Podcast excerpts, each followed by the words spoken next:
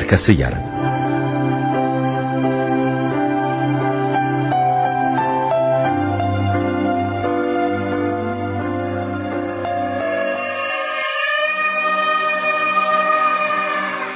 Katil Kim? 1. Bölüm Yapım ve Yönetim Mehmet Köseoğlu Yazan George Simenon Radyoya uyarlayan Tayfun Türkili Seslendirme Yönetmeni Yaşar Özdemir Kayıt ve Montaj Mustafa Özcan Program Yönetmeni Bahattin Apak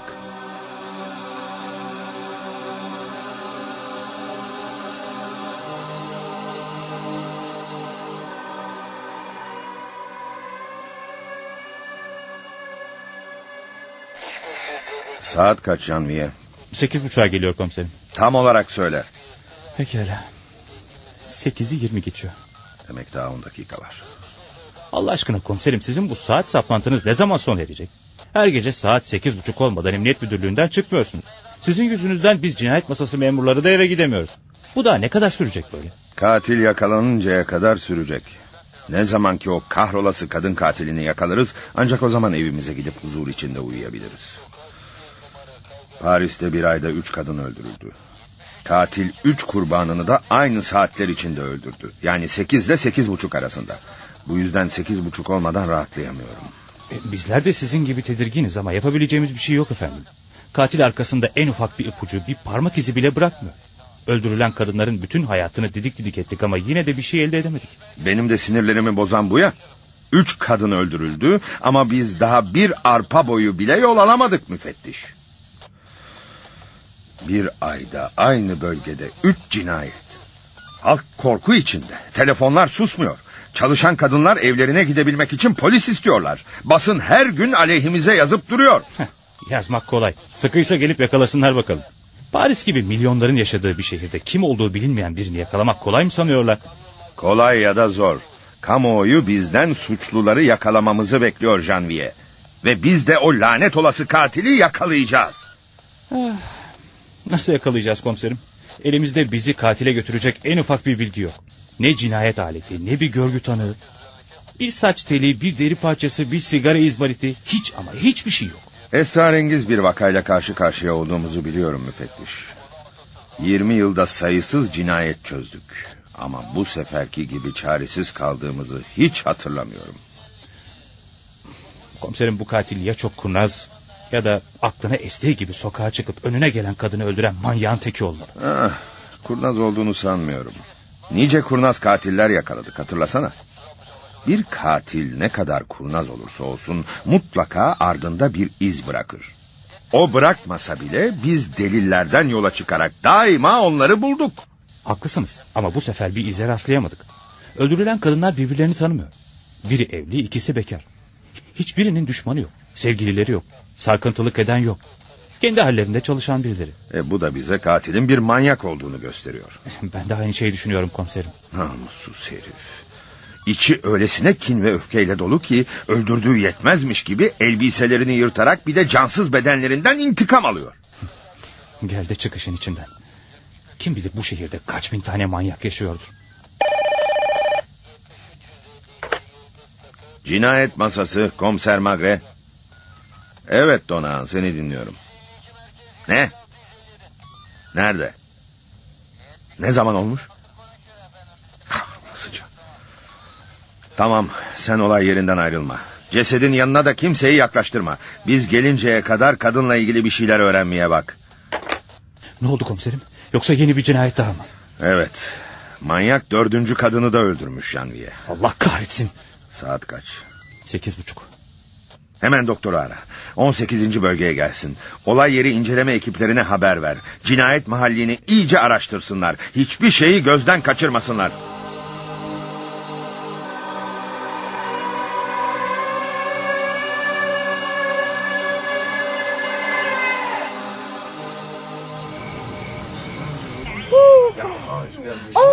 Dağılın dağılın. Eğlence yok burada. Eviniz yok mu sizin? Boşuna çeneni yorma Donovan. Halka seyir lazım. Ceset nerede? Şu apartmanın kenarında komiserim. Adli tabip başında inceleme yapıyor. Ortada şüpheyi çekecek bir şey gördün mü? Hayır efendim. Devriye olarak geziyordum. Kadını yerde yatarken gördüm. Sonra da hemen sizi aradım. Pekala. Şu cesedi bir de biz görelim. Gel Jamiye. Peki efendim. Olay yerine kimseyi yaklaştırmayın. Delillerin kaybolmasını istemiyorum. Merak etmeyin komiserim. Dağılın, dağılın. Yaklaşmayın. Açılın, geri çekilin. Geri çekilin lütfen. Kolay gelsin doktor. Benim işim kolay komiser. Ceset bir kadına ait. 30 yaşlarında. Sarışın, dolgunca. 1.70 boylarında. Altı bıçak darbesiyle öldürülmüş. Katil arkadan saldırmış. Bıçaklar sırtına isabet etmiş. Ölüm yarım saatle bir saat arasında cereyan etmiş. Ceset daha tam anlamıyla soğumamış. Hepsi bu kadar mı? Daha ne söylememi istiyorsun dostum? İstersen katili de ben yakalayayım ha. Dalga geçmenin sırası değil doktor. Sence katil aynı kişi mi? Öyle olduğunu sanıyorum. Bundan önce öldürülen üç kadını nasıl öldürmüşse bunu da aynı şekilde ve aynı bıçakla öldürmüş. Yani arkadan saldırıp sırtından bıçaklayarak. Alçak, sapık herif. Aa bir şey daha var. Nedir? Şu meçhul katili bir an evvel yakalamaya bak komiser. Ceset muayene etmekten bıktım artık. Neyse benim burada işim bitti. Ne zaman istersen cesedi morga yollatabilirsin. Sevgili doktorumuz ceset muayene etmekten bıkmış. Sanki biz pek memnunuz. Namussuz herif. Bu zavallı kadına da aynı şey yapmış. Görüyor musunuz komiser? Öldürdüğü yetmiyormuş gibi bunun da elbiselerini parçalamış. Cesette bizim bir işimiz yok. Gel polis memurunla konuşalım. Bir şeyler öğrenebilmiş mi bakalım. Geri çekilin. Memur Danovan. Soruşturma yaptın mı? Olayı gören olmuş mu? Olmamış komiserim. Zaten burası ıssız bir sokaktır. Pek gelen geçen olmaz. Baksana etraf evlerle dolu. Hiç kimse pencereden bakmamış mı? Kadın saldırıya uğradığında bağırmıştır. Sesini de mi duyan olmamış? Olmamış efendim. Kadın kimmiş? Adını öğrenebildin mi Danovan? Öğrendim komiserim. Çantasında kimliği vardı. Kadının adı Josephine Simer. Bir markette kasiyerlik yapıyormuş. Nerede oturuyormuş? Durantin sokağında. Buraya çok yakın. Katilin öldürdüğü diğer üç kadın da bu bölgede oturuyordu komiserim. Nedense adam kurbanlarını başka semtlerden seçmiyor.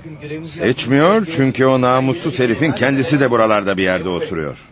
Mutlaka öyledir. Doğru söylüyorsunuz. Belki de şu anda bizi seyreden meraklı karabalığın içinden biridir. Olabilir. Aa, memur Danovan. Buyurun komiserim. Kadının çantasına baktın mı? İçinden bir şey alınmış mı? Alındığını sanmıyorum efendim. Çantanın içindeki para ve kredi kartları duruyor. Görüyorsun ya Canviye. İstese çantanın içini boşaltabilirdi.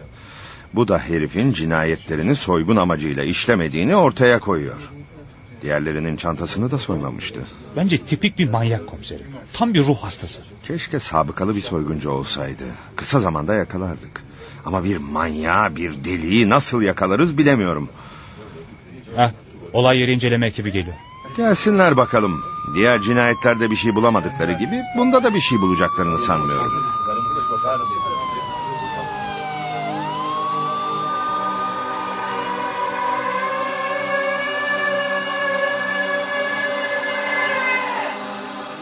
Eh, affedersin karıcığım. Yemeğe bekleme beni. Gelemeyeceğim. E Çünkü o manyak kadın katili bu akşam birini daha öldürdü. E, gelemem diyorum. Yapılacak çok işim var. Alo? Alo? Jean? Hay aksi. Kapattı. Bu katil yüzünden karımdan boşanmazsam iyidir. Ne o? Kendi kendinize konuşmaya mı başladınız komiserim? Karımla telefonda tartıştım Canviye. Sen ne yaptın? Olay yeri inceleme ekibi bir şey bulabilmiş mi? Hayır. Siz haklı çıktınız komiserim. Tek bir delil bile bulamamışlar. Bulamayacaklarını biliyordum. Çünkü katil sadece saldırıyor, bıçaklıyor ve suç aletini olay yerinde bırakmadan çekip gidiyor. Ne bırakabilir ki geride? Kadınlarla boğuşsaydı belki bir saç deliği, tırmıklanmış yüzünden tırnağa takılı bir deri parçası falan. Yok yok, hiçbir şey yok. En ufak bir ipucu, bir iz yok. Gazeteciler dışarıda bekliyor efendim. Bilgi istiyorlar. Ne diyeyim onlara? İz peşindeyiz de. Hakikat yapıyoruz de. Elimizde bazı ipuçları var de. Katili yakalamamız an meselesi de. Bir şeyler söyle işte. Ümit verici haberler yazmalarını sağla. Hiç değilse halkı sakinleştirelim. Pekala. Böyle yalan söyleyerek bir yere varamayacağız. Ne yapıp edip bu manyak katilin bir profilini çıkartmamız gerekiyor. Yoksa daha kaç kişinin kanına girecek bu iblis.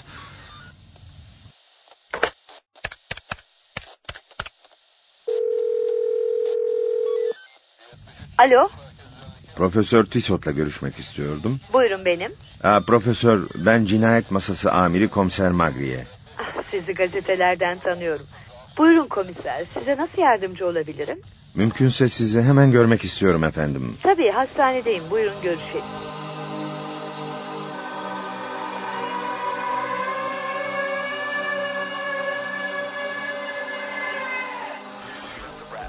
Profesör Tissot sizinle Montmartre cinayetlerini konuşmak için geldim.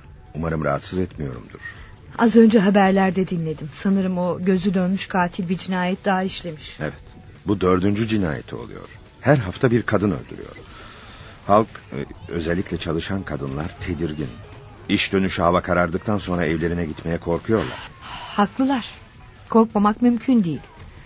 Onun kim olduğunu tespit etmişsinizdir herhalde. Haberlerde yardımcınız konuştu. Cinayetle ilgili bazı ipuçları varmış elinizde. Bu sadece basını ve halkı sakinleştirmek için söylenmiş küçük bir yalandı profesör. Ne yazık ki elimizde onun kim olduğunu gösterecek en küçük bir ipucu bile yok. Peki benden ne istiyorsunuz komiser? Siz tanınmış ve uzman bir psikiyatrsınız. Çok tehlikeli akıl hastalarının bulunduğu bir hastaneyi yönetiyorsunuz. Montmartre cinayetlerini işleyen katilin de bir akıl hastası olduğunu sanıyorum. Sizden bu adamın bir profilini çizmenizi istiyorum. Katilin akıl hastası olduğunu neye dayanarak söylüyorsunuz? En belirgin sebebi katilin öldürdüğü kadınların hiçbirini tanımıyor olması. Bir başka ifadeyle kin, düşmanlık veya bir garaza bağlı cinayetler değil bunlar. Çok ilginç. Evet profesör. Öldürülen kadınların bütün geçmişini araştırdık. En ufak bir düşmanları ya da kendilerine umutsuzca bağlanan bir sevgilileri yok. Oysa normal şartlarda bir katil cinayetini kişisel bazı sebeplere dayandırır. Mesela kadın kendisini terk ettiği zaman, aldatıldığı zaman, hakaret ettiği zaman yani buna benzer sebeplerle. Yani katil haftada bir hava karardıktan sonra saat 8 gibi sokağa çıkıyor ve rast geldiği bir kadını bıçaklayarak öldürüyor. Kadar basit mi sizce? Evet profesör. Bu katili bir an önce yakalayıp daha fazla insanın kanına girmesini engellemek istiyorum. Pekala komiser. Size elimden geldiğince yardım edeceğim. Söyler misiniz öldürülen kadınlar arasında en fazla dikkatinizi ne çekti? Hemen söyleyeyim. Tipleri Tipleri mi? Nasıl da tipleri? orta boylu, dolgunca, 30'lu yaşlarda ve sarışındılar. Tıpkı bu gece öldürdüğü kadın gibi. Hı hı. Daha başka? İkincisi cinayet gün ve saati. İşlenen dört cinayette cuma günleri akşam yedi buçukla sekiz buçuk arasında oldu. Bu da çok enteresan geldi bana. Üçüncüsü de dört kadını da aynı bölgede öldürdü. Bu da katilin bu bölgeyi en uç köşelerine kadar çok iyi tanıdığını gösteriyor. Yolları, ışıklı ve ışıksız yerleri iyi biliyor. Bu yüzden de kimse yokken öldürüp anında kayboluyor. Yani katil cinayetlerin işlendiği bölge sakinlerinden biri diyorsunuz Evet öyle mi? profesör, evet. Halk da aynı görüşte. Haliyle herkes komşusuna kuşkuyla bakıyor. Kimse hava karardıktan sonra çalınan kapısını açmıyor. Herkes birbirinden kuşkulanıyor. Olabilir.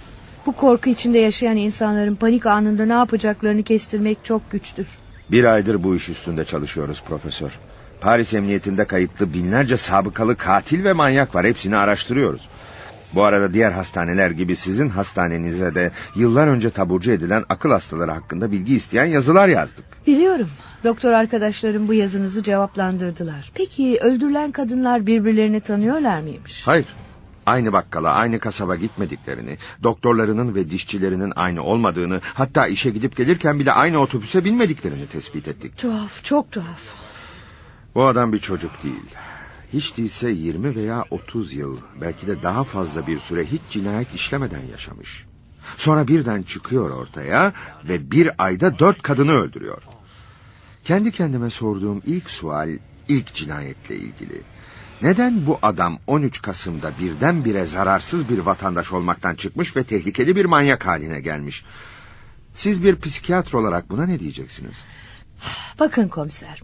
Montmartre cinayetlerinin failinin bir manyak ya da deli olduğu kuşkunuz doğru. Dört kadını da görünür hiçbir sebep olmadan aynı şekilde öldürmek, sonra elbiselerini parçalamak normal insan davranışıyla bağdaşmaz. Bu işin niçin ve nasıl başladığını belirlemeye gelince bu çok karışık bir sual ve cevap vermesi de güç.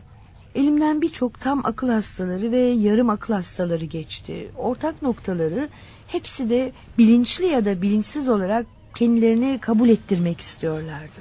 Bu ne anlama geliyor? Hemen hepsi de haklı veya haksız olarak uzun süre çevreleri tarafından dengesiz, e, vasat veya geri kalmış kişiler olarak kabul edilmiş ve dışlanmışlar.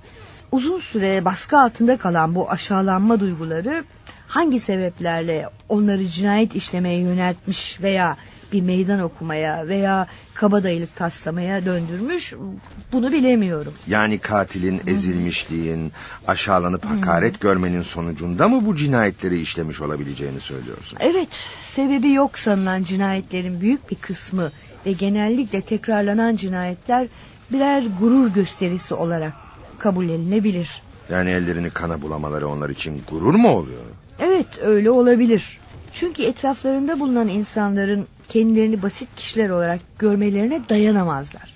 Yaptıkları veya yapabilmeye muktedir oldukları şeyi herkesin yüzüne karşı bağırmak isterler. İyi ama bu tehlikeli bir davranış değil mi? Böyle alenen kendilerini ortaya koyarlarsa yakalanmaktan korkmazlar mı? Onlar için önemli olan kendilerini ispat etmeleridir komiserim. Her zaman cinayetleri arttıkça çok daha az tedbirli olurlar ve polis de herkesle alay eder gibi tavır takınırlar. Peki farz edin ki biz katil diye bir başkasını tutuklasak. Bizim manyak katil ne yapar? Bu duruma sevinir mi? Sevineceğini hiç sanmam komiser. Tersine oyuncağı elinden alınmış bir çocuk gibi davranır. Küser, kızar. Peki o zaman ne yapar? Büyük bir ihtimalle hala var olduğunu ispatlamak için Ey polis ben hala serbestim beni yakalayamadınız diye birini daha öldürmeye kalkar. Hı. Bunu duyduğuma sevindim profesör.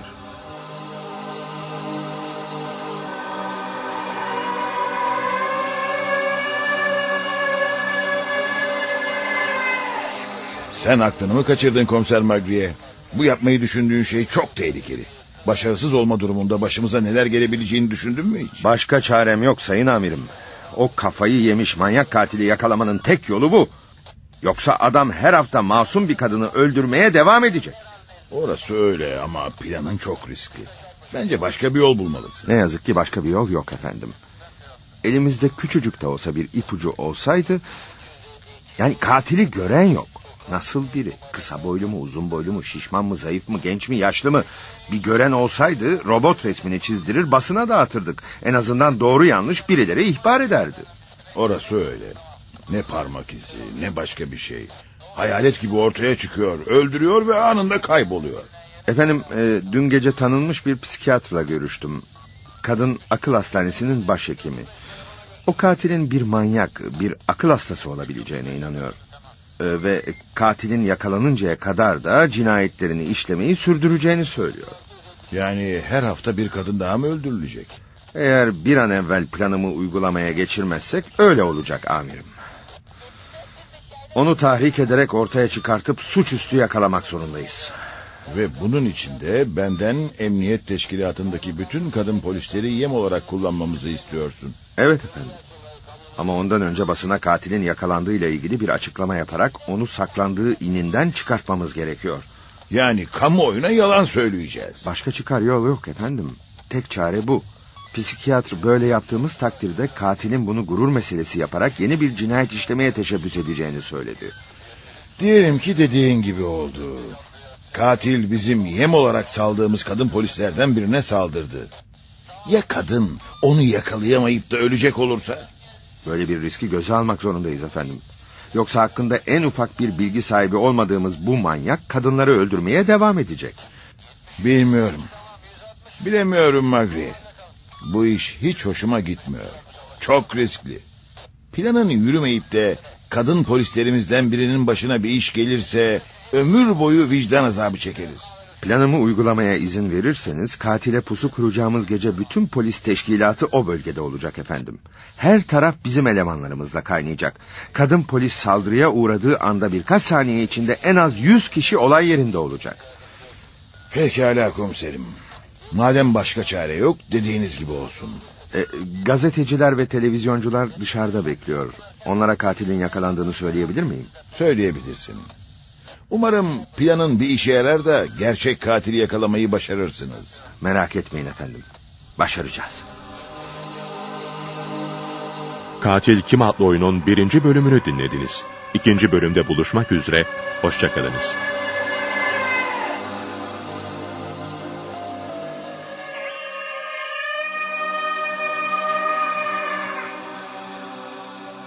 Katil Kim? İkinci bölüm. Yapım ve yönetim Mehmet Köseoğlu. Yazan George Simenon. Radyoya uyarlayan Tayfun Türkili. Seslendirme yönetmeni Yaşar Özdemir. Kayıt ve montaj Mustafa Özcan. Program yönetmeni Bahattin Apak.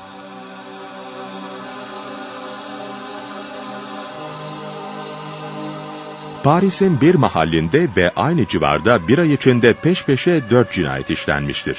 Öldürülenlerin dördü de kadındır ve sırtlarından bıçaklanarak öldürülmüştür. Paris Emniyeti'nin başarılı komiseri katili yakalamak için bir plan hazırlar.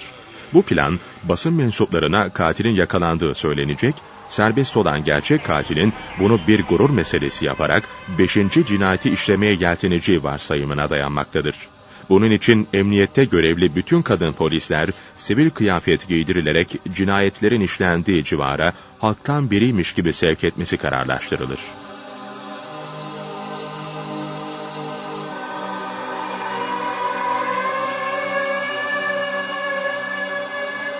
Katil yakalanmış. Komiserim, komiserim Montmartre katilinin yakalandığıyla ilgili haberler aldık. E, Doğru mu bu haberler? Bir dakika arkadaşlar, bir dakika. Eğer susarsanız her şeyi açıklayacağım. Değerli basın mensupları, bizleri bir aydır peşinde koşturan ve sizlerin de yakından takip ettiğiniz Montmartre katili diye adlandırdığımız seri cinayetlerin failini en sonunda yakalamayı başardık. Yakaladı mı? Peki, peki katili ne zaman Bu yakaladınız sabaha karşı komiserim? yakaladık. Aa, peki katil kimmiş? Kadınları neden Şu öldürüyor? safhada başka bir şey söyleyemeyeceğim arkadaşlar. Tutuklamayı daha yeni yaptık. Şu anda sorgulanıyor. Bir iki gün sonra daha geniş açıklama yapacağız. Toplantı bitmiştir. Komiserim hiç olmasa bir fotoğrafını Daha sonra çekseydik. çocuklar. Komiserim, Daha sonra komiserim bir çocuklar, daha fotoğrafını sonra. çekseydik. Kamuoyu açıklama bekliyor.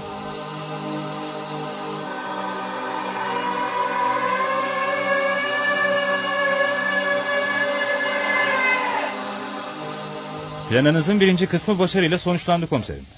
Yarın sabah yataklarından kalkan Parisliler Montmartre katilinin yakalandığını öğrenecekler. Tabii gerçek katil de öğrenecek bu haberi. Ve hakkının yendiğini öğrenince de tekrar cinayet işlemeye kalkışacak diyorsunuz. Evet, aynen öyle olacak. Hem de hiç vakit kaybetmeden. Yarın akşam ortaya çıkacağına inanıyorum. Bu takdirde planın ikinci kısmına mı geçeceğiz? Evet. Kadınıyla erkeğiyle bütün emniyet teşkilatının yarın hava kararmadan önce Montmartre bölgesinde görev almasını istiyorum.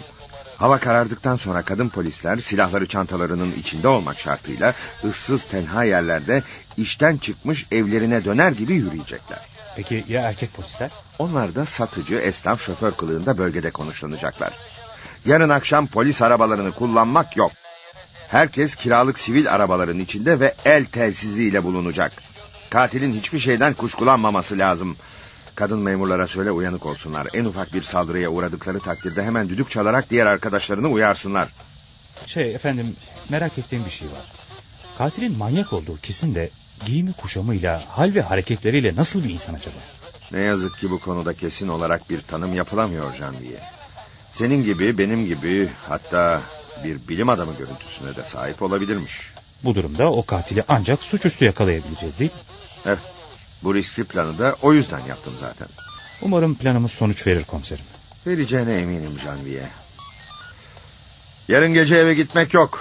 Sen de ben de aynı bölgede görev yapacağız. Peki efendim.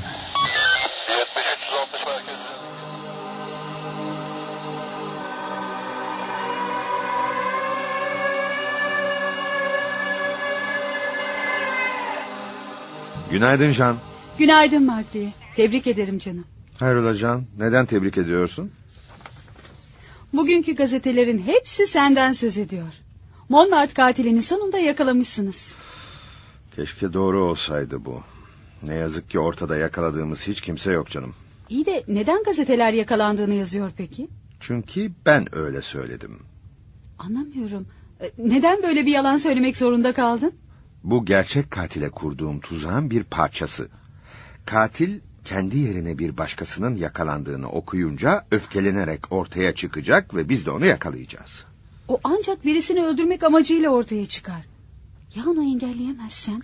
O zaman ne olacak hiç düşündün mü? Ah çok düşündüm Jean. Ne olur sen de amirim gibi konuşma. Bütün gece planımın başarısızlığa uğrama ihtimalini düşünerek uyuyamadım zaten. Ama başka çarem yoktu.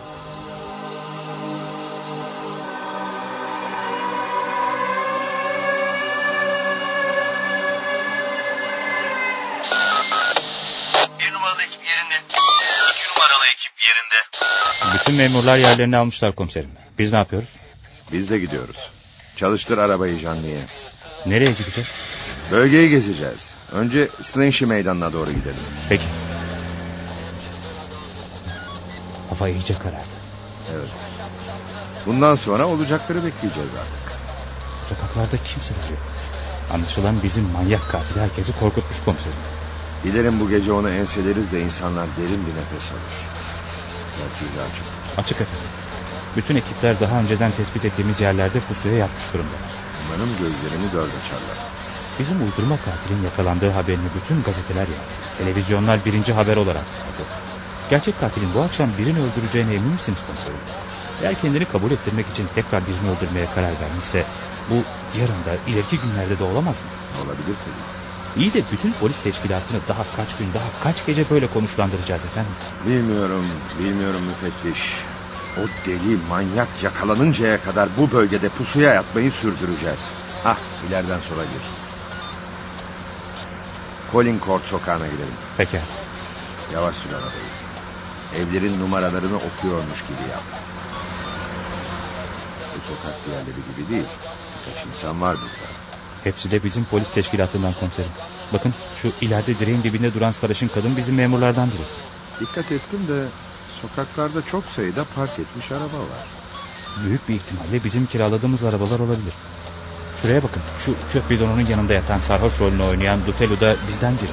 Anlayacağınız avcılar yerlerinde efendim. Bütün mesele avın ortaya çıkmasında Canlı'ya. Ama eninde sonunda ortaya çıkacaktır.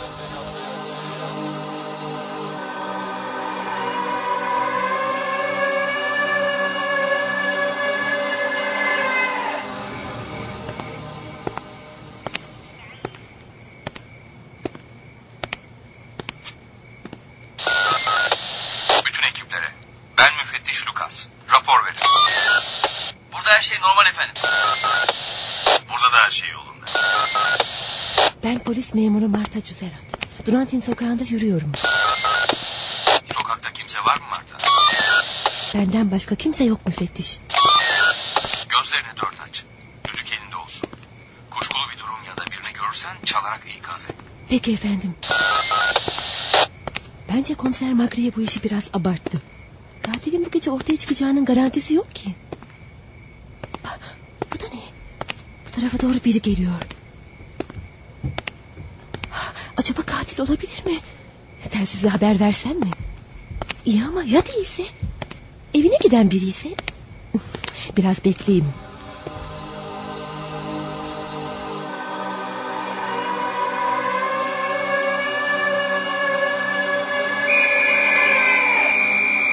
Bu da ne?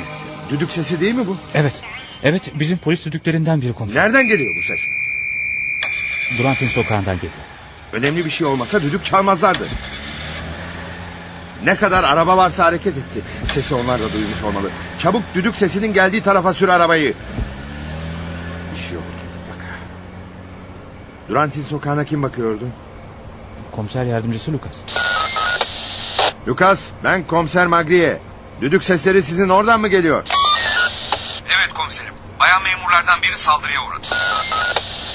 Allah kahretsin. Katil mi saldırmış? Tam olarak bilemiyorum. Şu anda yerde yatıyor. Biz de ona doğru gidiyoruz. Peki ya saldıran nerede? Saldıran kaçtı komiserim. Sen saldıran adamı yakalamaya bak. Biz iki dakika sonra orada oluruz. Çabuk, çabuk Janvier. Acaba kadına saldıran manyak bizim katil mi komiserim? Mutlaka odur. Başka kim olabilir ki? Bütün ekiplere, bütün ekiplere. Durantin sokağında bir kadın memur saldırıya uğradı. Bulunduğunuz yerde koşan, kaçan kim varsa yakalayın. Anlaşıldı efendim. Anlaşıldı efendim. Dilerim kadına bir şey olmamıştır.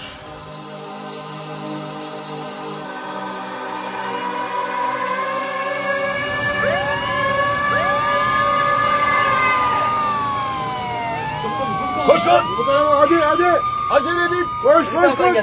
Bizim memurlardan biri Bu tarafa komiserim. bu tarafa! Kartacı kimse yok. Allah'a şükür yaşıyor. İyi misin Marta? İyiyim komiserim. Yaralı falan değilsin ya. Hayır ama bana saldıran adam elimden kaçtı gitti. Neler oldu? Birkaç dakika önce adamın biri saldırdı komiserim. Onu yakalayamadığım için çok özür dilerim. Hala elimden nasıl sıyrıldığını anlayamıyorum. Olay nasıl oldu? Ha, Yürüyordum. E, birden arkamdan ayak sesi duydum.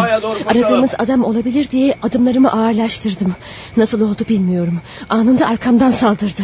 Elinde de bir bıçak vardı. Tamam işte aradığımız katil bu. Tahminlerim doğru çıktı Camiye. Evet ama elimizden kaçırdık onu. Daha belli değil. Bir sürü polis peşinde her an yakalanabilir. Onu yakalayamadığım için çok üzgünüm komiserim. O kadar da tetikte bekliyordum.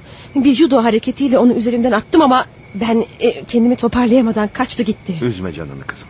Sana bir şey olsaydı çok üzülürdüm. E, Peki e, saldıran adamı tarif edebilir misin? Sen de not al Canviye. Sonra ekiplere bildirirsin. Tabii efendim. Bana arkadan saldırdığı için yüzünü tam olarak göremedim. Bir an yüz yüze geldik ama çok kısa bir andı. E, üstünde nasıl bir elbise vardı? Saçları, boyu, posu, yaşı. Koyu bir elbise giymişti. Saçları açık kahverengiydi ve epeyce de genç görünüyordu. Sana göre kaç yaşındaydı? Bilemeyeceğim çok heyecanlıydım. Saldırıya uğradığım zaman ne yapmam gerektiğini önceden tasarlamıştım ama saldırıya uğrayınca hepsini unuttum. 30 yaşlarında filandı. Not alıyorsun değil mi Canviye? Alıyorum efendim. Ee, biraz daha düşün Marta. Başka şeyler de hatırlamanız gerekli. Ee, mesela gözleri ne renkti? Gözleri açık renkti. Mavi veya gri olduğuna eminim. Acı çeken bir hali vardı. Kolunu öyle bir bükmüştüm ki canı çok acımıştı herhalde. Boyu ne kadardı? Benden biraz uzundu. Demek 1.75 boylarında ha?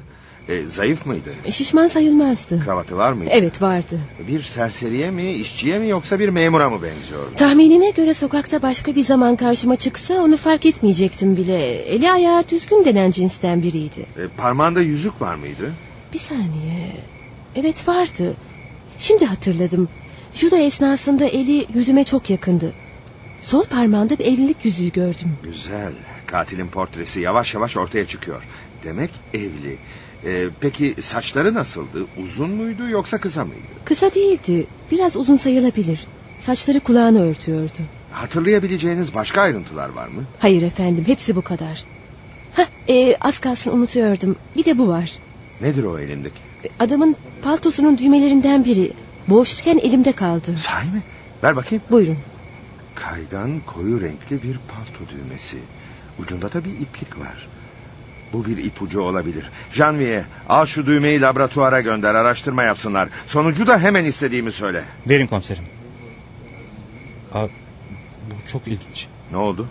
Düğmede yalnız iplik değil, paltonun kumaşından da küçük bir parça var. Bu önemli bir ipucu olabilir. Önce Marta'ya saldıran adamın tarifini telsizle bütün ekiplere bildir. Nasıl birini arayacaklarını bilsinler. Ben merkeze gidiyorum. Seninle orada buluşuruz. Peki efendim. E, adamı yakalayamadığım için çok üzgünüm komiserim. Planınızı mahvettim. Boş ver. Asıl sana bir şey olsaydı ben üzülürdüm. Sana yaşatmış olduğum korkulu anlar için özür dilerim kızım. Hadi sen evine git. İyi bir uyku çek. Daha sonra merkeze gelir raporunu yazarsın.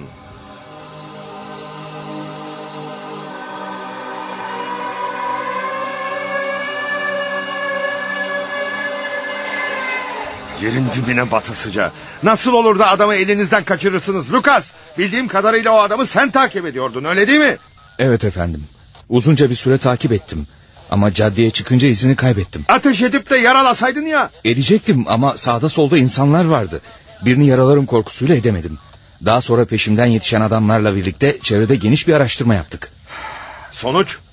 Aynı sıralarda aradığımız adamın tanımına uygun birinin bir kafeye girerek telefon açtıktan 10 dakika sonra gittiğini öğrendik. Tahminimce telefonla çağırdığı kimse arabayla gelip onu almış. Ee, nasıl biriymiş? 30 yaşlarında koyu takım elbiseli, sarışın ve zayıf biriymiş. Üzerinde koyu renk bir palto varmış. Marta'ya saldıran adamın tanımına çok uyuyor. Demek telefon açtıktan 10 dakika sonra gitmiş ha? Evet efendim. Biliyor musun? Marta adamın elinde evlilik yüzüğü olduğunu söyledi. Yani size göre telefon açıp da kendisini kafenin önünden almasını söylediği kişi karısı mı? Bilemiyorum Lucas. Benimkisi sadece bir tahmin. İyi de komiserim. Benim bildiğim insan öldüren manyakların ortakları yoktur. Onlar cürümlerini tek başına işlerler. Sizin tahmininiz doğru çıkarsa ilk kez bir cinayet manyağının tek başına hareket etmediği gerçeği çıkıyor ortaya. Bu sadece bir varsayım Lucas. Neyse. En azından nasıl birini aradığımızı biliyoruz artık. Bütün memurları o bölgeye yay. Otelleri, motelleri, pansiyonları her yeri tarasınlar. Tanıma uyan kim varsa hakkında soruşturma yapsınlar. Olay saatinde nerede olduğunu öğrensinler. Peki komiserim. Yazık.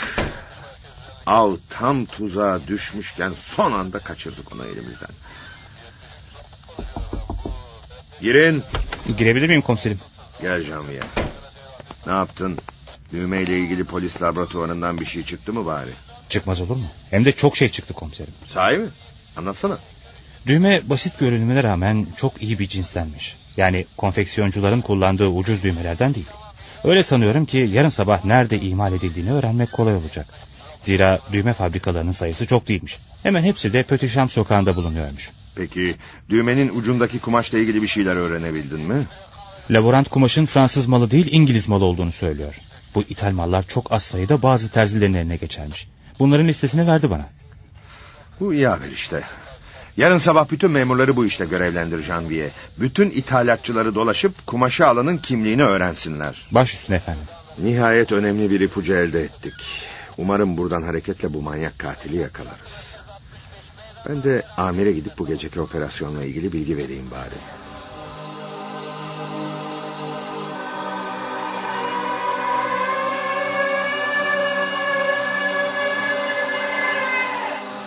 Planın işe yaradı.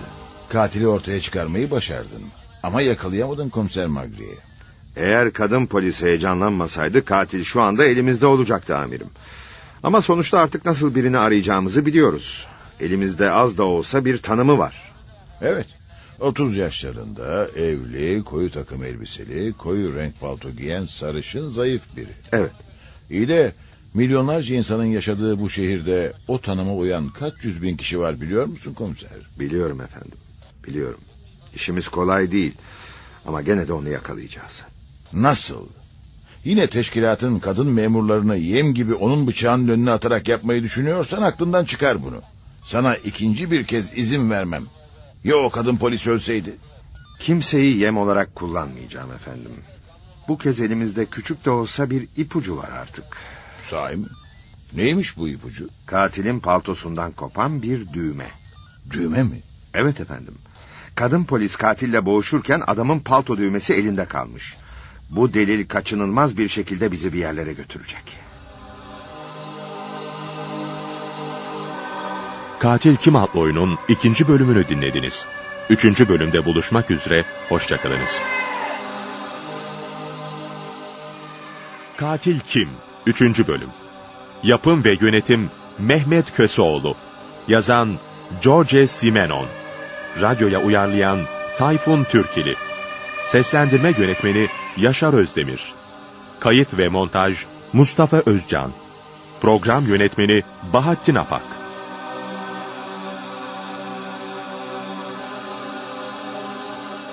Paris'in bir mahallinde ve aynı civarda bir ay içinde peş peşe dört cinayet işlenmiştir. Öldürülenlerin dördü de kadındır ve sırtlarından bıçaklanarak öldürülmüştür. Paris Emniyeti'nin başarılı komiseri katili yakalamak için bir plan hazırlar. Bu plan basın mensuplarına katilin yakalandığı söylenecek, serbest olan gerçek katilin de bunu bir gurur meselesi yaparak beşinci cinayeti işlemeye yelteneceği varsayımına dayanmaktadır. Emniyette görevli bütün kadın polisler sivil kıyafet giydirilerek cinayetlerin işlendiği civara sevk edilmiştir. Aynı gece kadın polislerden biri bıçaklı bir adamın saldırısına uğrar. Ancak adamı yakalayamaz. Kadın polisin elinde kendisine saldıran adamın paltosundan kopan bir düğme kalır. Komiser bu düğmenin ve düğmeye takılan kumaş parçasının araştırılması için talimat verir.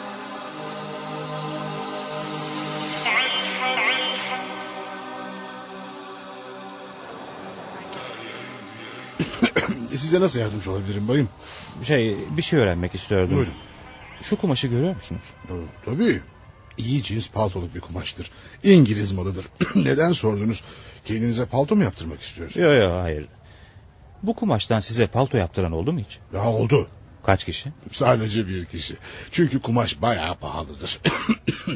ee, ne zaman yaptırdığını hatırlıyor musunuz? Ee, tabii sonbaharda yaptırmıştı. Peki müşteriyi hatırlıyor musunuz? Evet evet hatırlıyorum. Adı neydi? Bir dakika bayım. Önce kim olduğunuzu söyler misiniz lütfen? Durup dururken neden size müşterilerimle ilgili bilgi vereyim ki? Adama kötülük yapmayacağınızı nereden bilebilirim? Doğru haklısınız. Adım Janvier. Cinayet masası müfettişiyim. Buyurun bu da kimliğim. Hmm, tamam. Şimdi oldu işte. Öğrenmek istediğiniz nedir müfettiş? Bu kumaştan size palto yaptıran adamın adını rica ediyorum. Hmm, Marcel Monsin adında biri. Kim bu Marcel Monsin? Ee, çok iyi bir adamdır. Uzun yıllardan beri de müşterimdir. Elbiselerini hep bana diktirir. Nerede oturur peki? Ee, buradan pek uzakta değil. Saint Germain bulvarında. Onu iyi tanır mısınız? Ya dedim ya eski müşterimdir. İyi, efendi, kibar bir insandır. ya. İyi, efendi ve kibar bir insan. Evet. Neden şaşırdınız? Bir şey mi yaptı? Bir suça mı bulaştı yoksa? Onu neden arıyorsunuz? Ha, önemli değil. Bir mesele için sadece ifadesine başvuracağız. Sizde bu adamın açık adresi var mı acaba? E, müşterilerimin ölçülerini yazdığım defterde olacak. Bir dakika. Ee, hah, işte burada. Saint Germain bulvarı 228 numara. bu Bay Marcel Monsin evli midir? Ha, evet evet. Karısı çoğu zaman ona eşlik ederdi. Daima kumaşı seçmek için kocasıyla beraber gelirdi. Peki genç bir kadın mı? Genç sayılır yani 30 yaşlarında falan. Çok güzel ve zarif bir kadın. Peki ya Marcel Monsin? O da genç mi? Ha genç tabii karısıyla aynı yaşlarda. Pekala. Verdiğiniz bilgiler için çok teşekkür ederim bayım. Rica ederim. Eğer günün birinde elbise diktirmem gerekirse emin olun size geleceğim. Ah, beklerim müfettiş beklerim.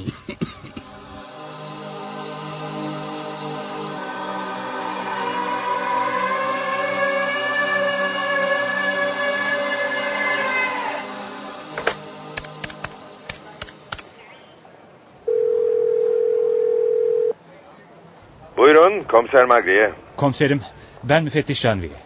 Hangi deliğe girdin Janvier? Sabahtan beri senden haber bekliyorum. Ne yaptın düğme işini? Kızmayın komiserim. Memlekette bunca terzi varken iz bulmak kolay mı sanıyorsunuz? Her neyse kısa kes. Bir sonuç alabildin mi? Adamın adı Marcel Monsin. Hangi adamın? Hangi adamın olacak? Kadın polis Marta'nın elinde kalan paltonun düğmesinin sahibinden söz ediyorum. Sen neler söylüyorsun Janvier? Adamı buldun mu yoksa? Şu anda adamın evinin karşısındaki telefon kulübesinden arıyorum sizi. Saint Germain bulvarı 228 numarada oturuyor. Ne yapmamı emrediyorsunuz? Burada mı sorgulayacağız yoksa adamı alıp müdüriyete mi getireceğiz? Ee, hayır hayır getirme. Ben geliyorum hemen geliyorum.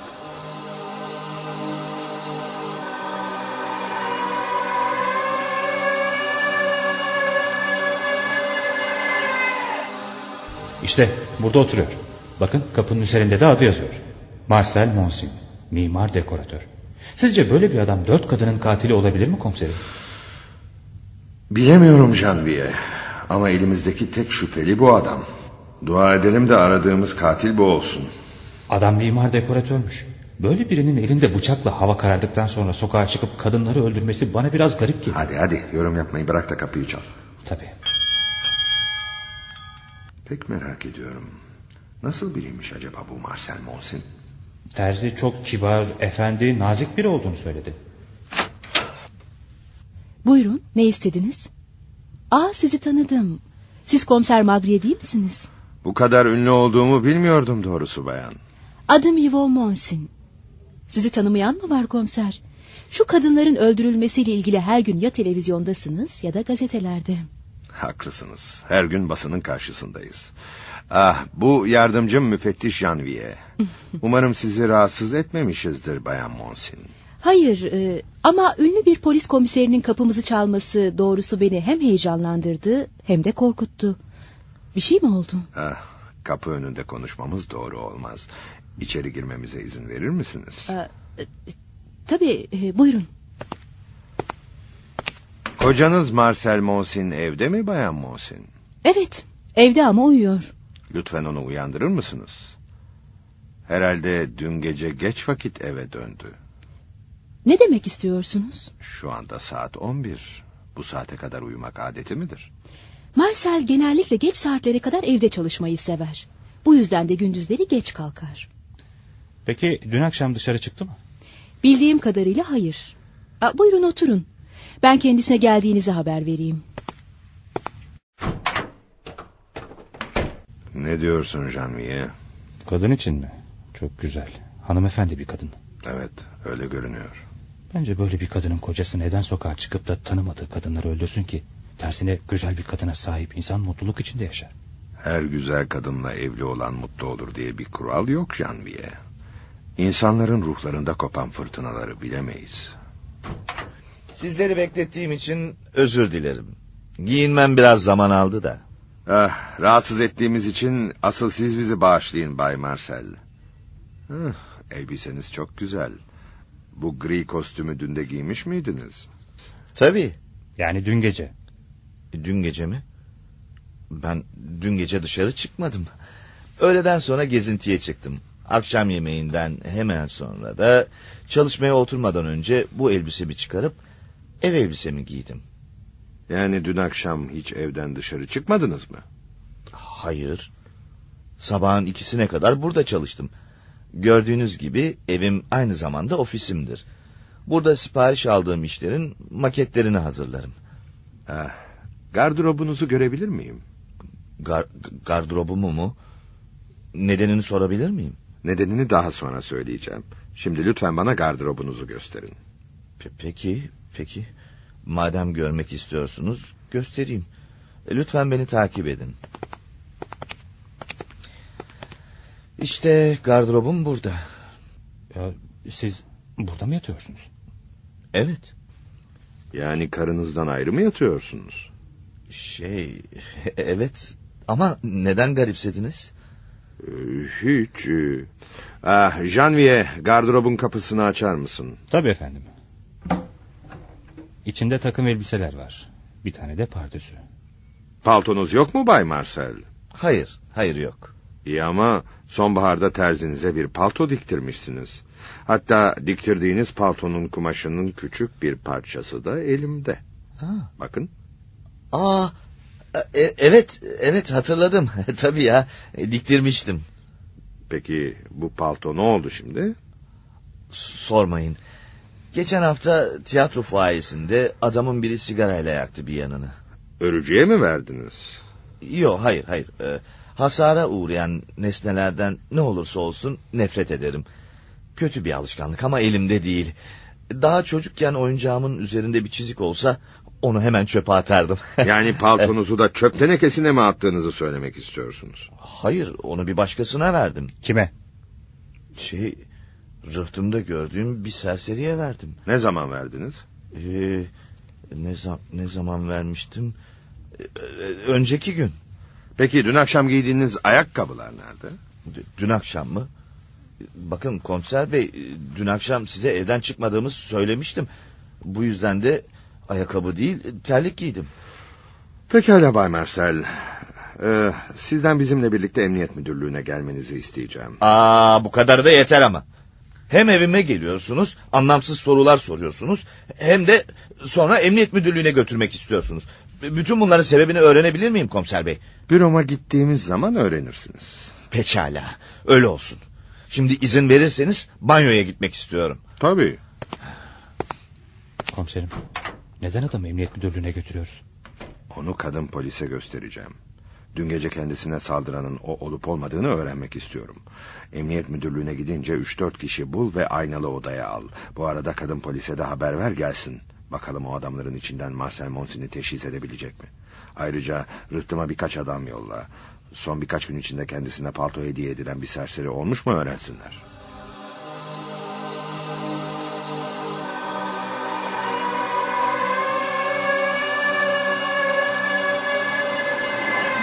Bayan Marta, bir polis olarak hafızanızın oldukça keskin olduğunu tahmin edebiliyorum. Hafızam iyidir komiserim. Güzel. Şimdi sana dört adam göstereceğim. Bunlara iyice bakmanı istiyorum. İçlerinden biri dün gece sana bıçakla saldıran olabilir. Hazır mısın? Hazırım efendim. Pekala. Şimdi ışığı açıyorum. Adamlar aynalı odada. Biz onları görüyoruz ama onlar bizi görmüyor. İşte adamlar. İyice bak Marta. Senin tarifine uygun dört adam yakaladık. Sana saldıran bu adamlardan biri olabilir mi? Bakıyorum efendim. Ee, şu soldan ikinci. Sarışın, dalgalı saçlı, uzun boylu olanı sanki benziyor gibi. Acele etmene gerek yok. Onu yalnız sen gördüğüne göre herkesten daha iyi tanıyabilirsin. Evet, evet o. Onu tanıdım. Sarışın, dalgalı saçlı olan. Emin misin Marta? Bu bizim için çok önemli. Dün gece Montmartre'da sana saldıran adam bu adam mıydı? O olduğuna eminim efendim. Bana saldıran adam buydu. Pekala Marta, gidebilirsin.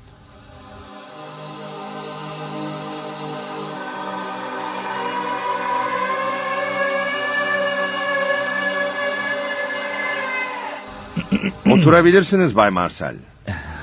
Eğer terliyorsanız ceketinizi de çıkartabilirsiniz. Teşekkür ederim. Gerek yok. Kaç yıldır evlisiniz? 12 yıl. Yaşınızı sorabilir miyim? 32. Mimar olduğunuzu söylemiştiniz değil mi? Evet.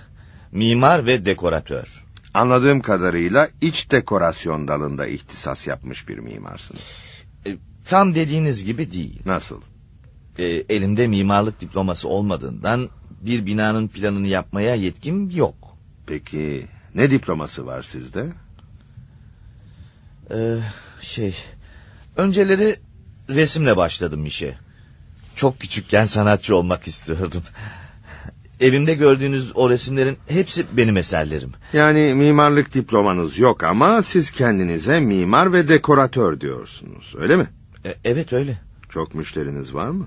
Aslında çok yok çünkü işlerime karışacak cinsten olacaklarına az fakat bana güvenen ve tam olarak inanan müşterilerim olsun isterim.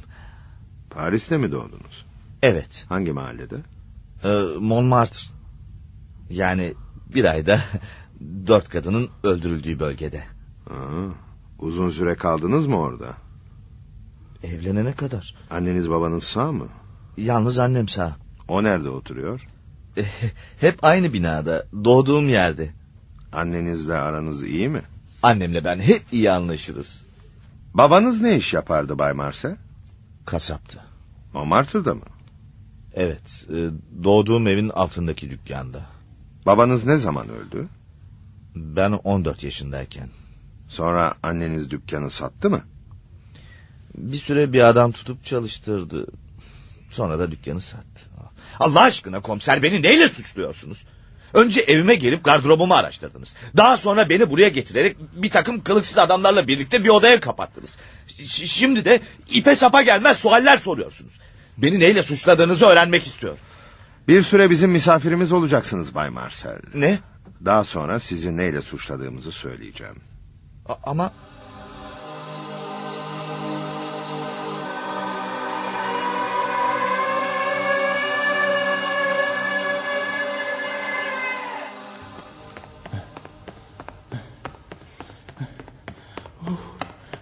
Kahrolasıca ne biçim bir apartman bu? Çık çık bitmiyor. Oldum olası asansörsüz apartmanlardan nefret etmişim. Hiç yakınma Janvier. Benim gibi sigara içmeseydin şikayet etmezdin. İşte geldik. Marcel Monsin'in annesi Barbara Monsin bu dairede oturuyormuş. Çal bakalım kapıyı. Kadından neler öğreneceğiz. Neden kadın emniyet müdürlüğüne çağırıp da sorgulamadık ki sanki? En azından bu kadar merdiveni çıkmazdık. Buyurun. Ne istemiştiniz? Bayan Monsin. Biz emniyet müdürlüğünden geliyoruz. Ben komiser Magriye. Bu da yardımcım müfettiş Janvier. Evet. İçeri girebilir miyiz? Ev işleriyle uğraşıyordum ama... Girin bakalım. Şimdi söyleyin bakalım. Ne istiyorsunuz? Oğlunuzu dün gece gördünüz mü? Polisin oğlumla ne alıp vereceği olabilir ki? Lütfen soruma cevap veriniz. Onu niçin görmek isteyeyim ki? Sanırım zaman zaman sizi ziyarete geliyordu değil mi? Evet. Sık sık gelir. Karısıyla mı? Bunun sizi niye ilgilendirdiğini anlayamıyorum. Bayan. Oğlunuz dün akşam size geldi mi? Bunu kim söyledi? Geldi mi? Hayır. Oğlumun geceleri beni ziyaret etme alışkanlığı yoktur. Bu soruların ne anlama geldiğini bana açıklayacak mısınız? Size daha fazla cevap vermek istemiyorum. Kendi evimde bulunuyorum ve de susmak en doğal hakkımdır sanırım. Bayan Monsin, üzülerek şunu söyleyeyim ki...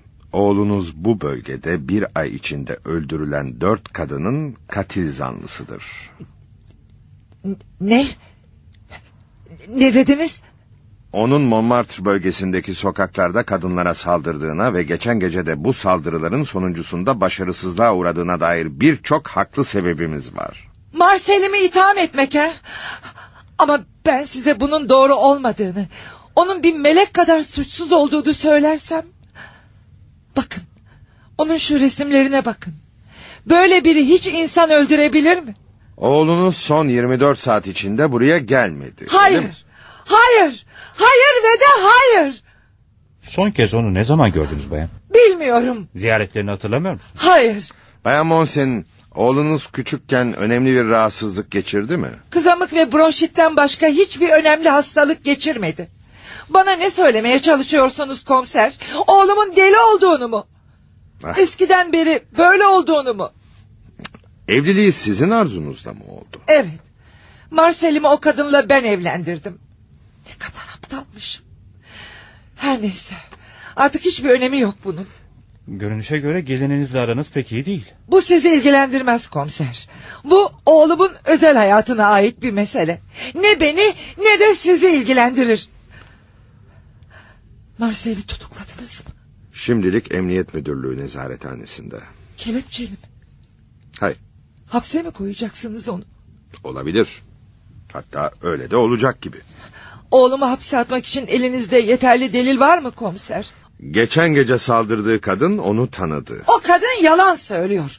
Oğlumu görmek istiyorum. Sizinle emniyet müdürlüğüne geleceğim. Ama Eğer sizinle birlikte gelmem canınızı sıkarsa komiser ben de metroyla gelirim. Ama geleceğim ve oğlumu göreceğim. pekala gelebilirsiniz. Ancak yardımcım müfettiş burada kalacak ve evinizde arama yapacak. Ne halt ederse etsin. Ama herhangi bir şey kırıp dökecek olursa, sağı solu dağıtacak olursa... Merak etmeyin bayan. Hiçbir tarafı dağıtmam. Pekala Bayan Monsin biz gidelim. Katil Kim adlı oyunun 3. bölümünü dinlediniz. 4. bölümde buluşmak üzere, hoşçakalınız. Katil Kim? 4. bölüm. Yapım ve yönetim Mehmet Köseoğlu. Yazan George Simenon. Radyoya uyarlayan Tayfun Türkili. Seslendirme yönetmeni Yaşar Özdemir. Kayıt ve montaj Mustafa Özcan. Program yönetmeni Bahattin Apak.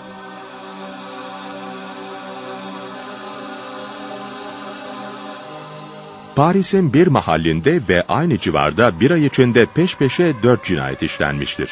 Öldürülenlerin dördü de kadındır ve sırtlarından bıçaklanarak öldürülmüştür. Paris Emniyeti'nin başarılı komiseri katili yakalamak için bir plan hazırlar. Bu plan, basın mensuplarına katilin yakalandığı söylenecek, serbest olan gerçek katilin de bunu bir gurur meselesi yaparak beşinci cinayeti işlemeye yelteneceği varsayımına dayanmaktadır. Emniyette görevli bütün kadın polisler sivil kıyafet giydirilerek cinayetlerin işlendiği civara gönderilir. Aynı gece kadın polislerden biri bıçaklı bir adamın saldırısına uğrar. Kadın polisin elinde kendisine saldıran adamın paltosundan kopan bir düğme kalır. Yapılan araştırma sonunda paltonun sahibinin bir dekoratör mimar olduğu anlaşılır. Dekoratör, paltosunu birinin yanlışlıkla sigarayla yaktığı için bir fakire verdiğini söyler. Fakat kadın polis kendisine saldıran adamın aynı kişi olduğunu teşhis edince komiser adamı tutuklar. Ancak dekoratörün annesi bu duruma itiraz eder. Oğlumu ne hakla cinayetle suçluyorsunuz komiser? Onun mimar ve dekoratör olduğunu unutuyorsunuz. Bunun hesabını vereceksiniz.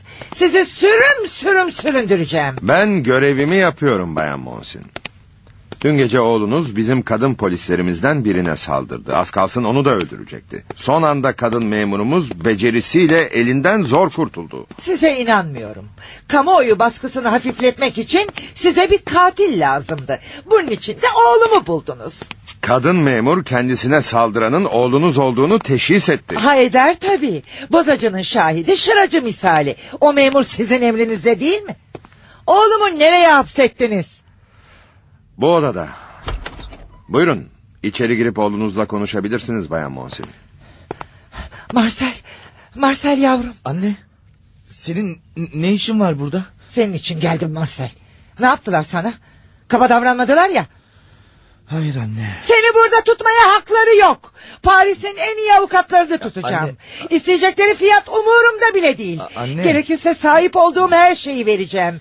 Evimi satarım, sokaklarda yatarım, Anne, dilenirim. Anne, anne lütfen lütfen kendine gel. Sakin ol lütfen. Karın olacak kadın senin burada olduğunu biliyorum. Biliyor. Peki ne dedi? Hiçbir şey. Hiçbir şey demedi de ne demek? Seni kurtarmak için hiçbir çaba göstermedi mi? Komiser, oğlumu burada tutamazsınız. Anne. Onu alıp gideceğim. Hadi, hadi Marcel yürü gidiyoruz. Şey- Bakalım seni alıkoymaya cesaret edebilecekler Kendinize mi? gelin. Kendinize gelin Bayan Monsin. Oğlunuzu hiçbir yere götüremezsiniz. Dört masum kadını öldürdü o. Ne demek öldürdü? Elinizde delil var mı? Şahit var mı? Merak etmeyin. Delil de şahit de bulacağız. İyi düşündünüz mü komiser? Ne gibi bir sorumluluk altında olduğunuzun farkında mısınız? Size şimdiden haber vereyim. Buna izin vermeyeceğim. Yeri göğü birbirine katacağım. Böyle sinirlenmek yerine soracağım sorulara cevap verseniz daha iyi olur. Asla, asla vermeyeceğim. Gidiyorum. Korkma Marcel. Onların etkisi altında kalma. Annen arkanda duruyor ve seninle ilgileniyor. Tekrar geleceğim oğlum. Geleceğim. Anneniz sizi çok seviyor. Şey benden başka kimsesi yok. Babanıza çok bağlı mıydı anneniz? Babanız nasıl bir adamdı? Babam bir kasaptı. Ne var bunda?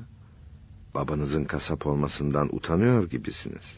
E bakın rica ederim komiser. Bu tür sualler sormayın bana.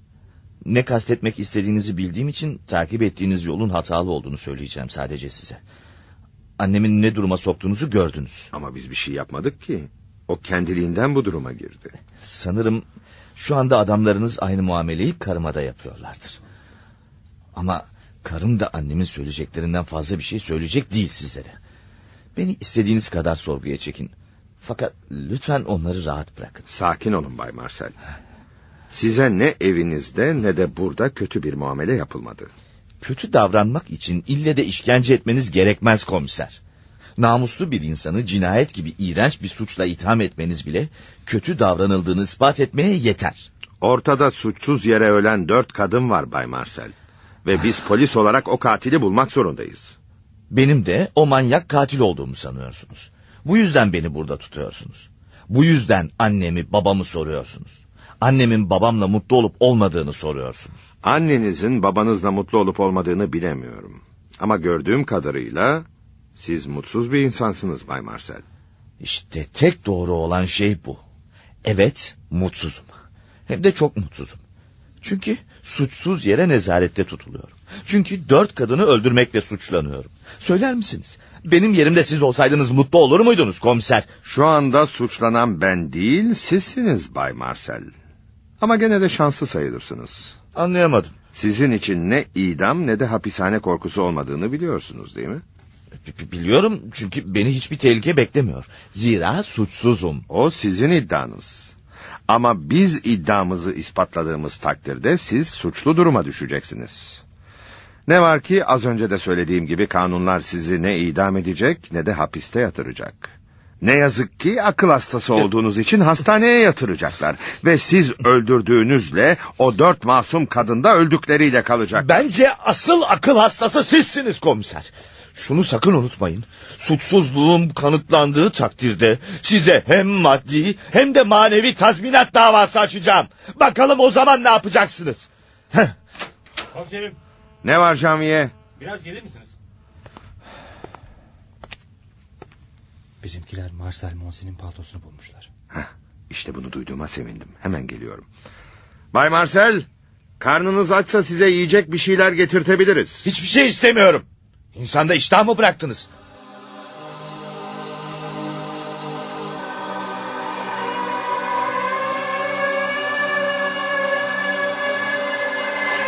Paltoyu nerede bulmuşlar Janvier?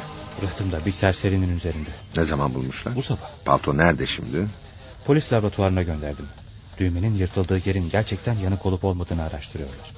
Eğer yanık değil de yırtıksa bizim kadın polise saldırdığı belli olacak. Elimizdeki tek delil bu Janvier. Çünkü adama hiçbir şeyi itiraf ettiremedik. Karısı onun olay gecesi evden dışarı çıkmadığını söylüyor. Annesi de kendisine gelmediğini söyledi. Ama Marta onun kendisine saldıran adam olduğunu tespit etti. Evet ama başka gören yok. İyi bir avukat tek celsede onu beraat ettirebilir. Sonuçta Marta bizim teşkilatın bir üyesi. Avukat mahkemede Marcel'i suçlamak için bizim komplo yaptığımızı ileri sürerek jüriyi etkileyebilir. Bize delil gerekiyor. Daha cinayet silahını bile bulamadık. Ne yaptınız? Marcel'in evindeki bıçakları alıp laboratuvara gönderdiniz mi? Evet. Hem Marcel'in hem de annesinin evindeki bıçakları gönderdik ama üzerinde herhangi bir kan lekesi bulunamadı. Bulunamaz tabii. Cinayetlerini işledikten sonra iyice yıkayıp temizlemiştir. Ya da e, bulamayacağımız bir yere atmıştır. E peki palto delil olamaz mı? Eğer düğmenin koptuğu yer yanıktan değil de yırtılmadan dolayı olduysa olabilir tabii. Buyurun ben komiser Magriye. Komiserim ben Lucas. Polis laboratuvarından arıyorum. Seni dinliyorum Lucas. Efendim uzmanlar palto üzerindeki çalışmalarını bitirdiler. Düğmenin yırtıldığı yerin yanık olmadığı tespit edildi. İşte bu iyi haber Lucas. Bana hemen raporu göndersinler. Baş üstüne efendim. Ne oldu komiserim? Marcel palto konusunda bize yalan söylemiş Janvier. Düğmenin koptuğu yerin sigara yanığıyla bir ilgisi yokmuş. Düğmedeki kumaş parçası yırtılma sonucu meydana gelmiş. Bu durumda onu Montmartre cinayetleriyle ilgili olarak suçlayabiliriz herhalde. Gene de eksik kalan bir şey var. Daha ne olacak komiserim? Polis memuru Marta'nın şahitliği ve kopan düğmenin Marcel'in paltosuna ait olması yetmez mi? Yetmez. Paltoyu Marcel'in kendisine veren serseriyi onunla yüzleştirmemiz gerekir. Eğer adam paltoyu verenin Marcel olduğunu söylerse... Ha, bu imkansız. Adam gece gündüz içen biri. Burnunun ucunu bile görecek halde değil. Marcel'i tanıyacağını hiç sanmıyorum. Gene de denemekte yarar var. Ee, bir ara getirsinler. Marcel'i bir görsün. Belki tanır. Peki efendim. Ee, ben bir kere daha Marcel'in evine gidip karısını sorguya çekeceğim. Belki bu sefer ağzından bir şey kaçırır. Daha sonra da eve gidip karımla baş başa yemek yiyeceğim. Bu cinayetler başladığından beri birbirimizi doğru dürüst göremedik.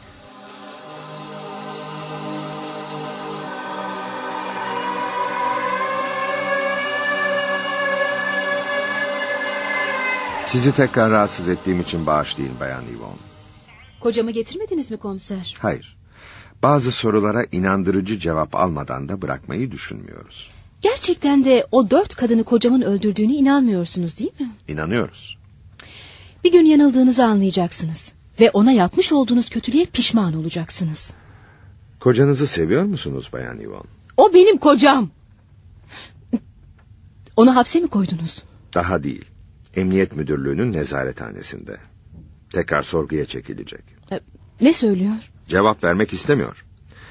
Gerçekten sizin bana söyleyecek hiçbir şeyiniz yok mu? Hayır. Hiçbir şeyim yok. Durumun farkındasınızdır sanırım. Eğer kocanız suçluysa ki böyle olduğunu farz etmekte haklıyım, onun için ne idam ne de ağır hapis söz konusu değil. Az önce bunu kendisine de söyledim. Peki neden? Çünkü doktorların onu işlediği cinayetlerden sorumlu tutmayacaklarına eminim. Sokakta durmadan kadın öldürüp sonra da elbiselerini parçalayan biri hastadır.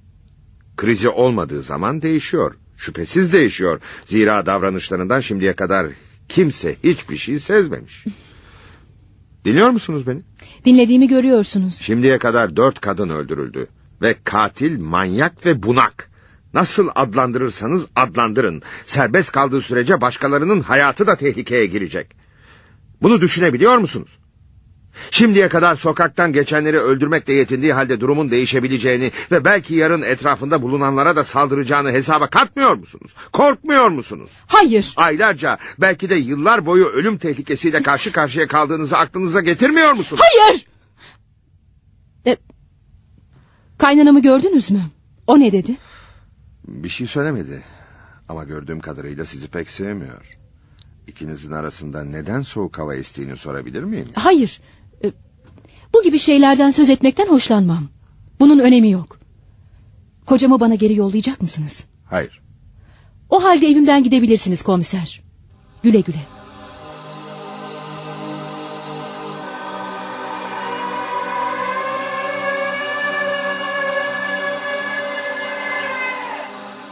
Hayatım bitkin görünüyorsun. Evet, çok bitkinim canım. Yalnız bitkin değil, neşesizsin de. Oysa sen her katil yakalandığında işini yapmış insanların huzuru içinde olurdun. Yoksa yakaladığın kişinin Montmartre katili olduğundan emin değil misin? Biliyor musun? Adamı yakaladığımdan beri aynı soruyu ben de kendi kendime soruyorum canım. Polis memuru Marta'ya saldıran o. Palto konusunda yalan söylediği de ortaya çıktı. Yani söylediği gibi tiyatro fuayesinde sigarayla yanmamış. Düğme kumaş parçasıyla kopmuş. E, peki seni düşündüren ne? Marta'ya saldırdığı gece evinden dışarı çıkmadığını söylüyor. Karısı da onu doğruluyor. Annesiyle konuştum belki ona gitmiş olabilir diye ama ona da gitmemiş.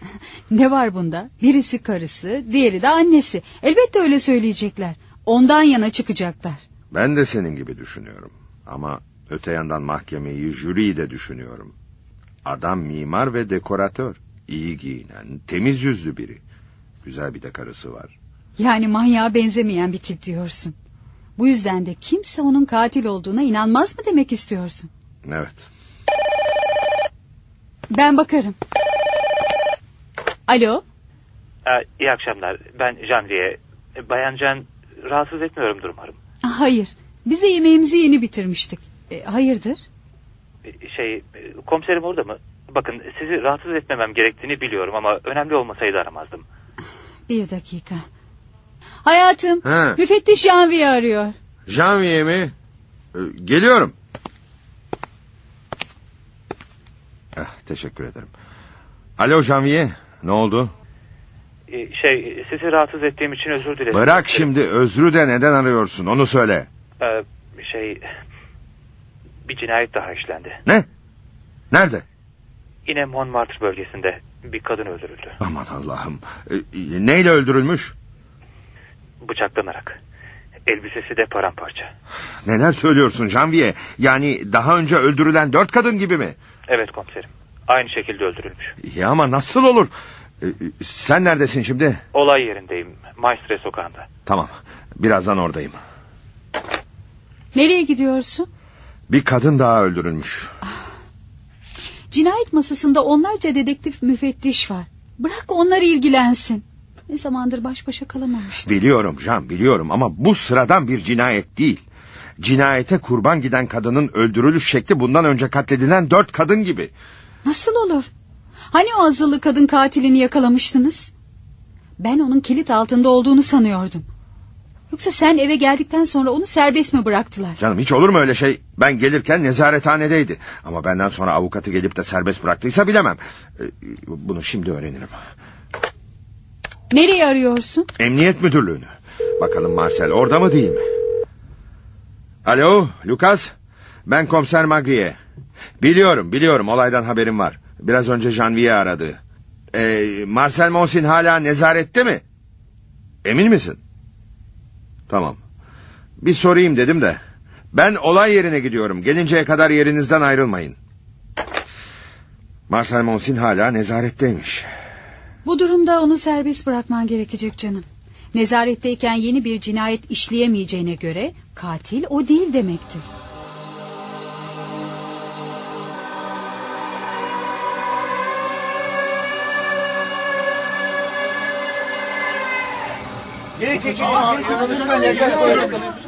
Ne zaman ölmüş? Ceset daha sıcak. Yeni ölmüş olmalı. Kaç bıçak darbesi var? Gördüğüm kadarıyla altı tane.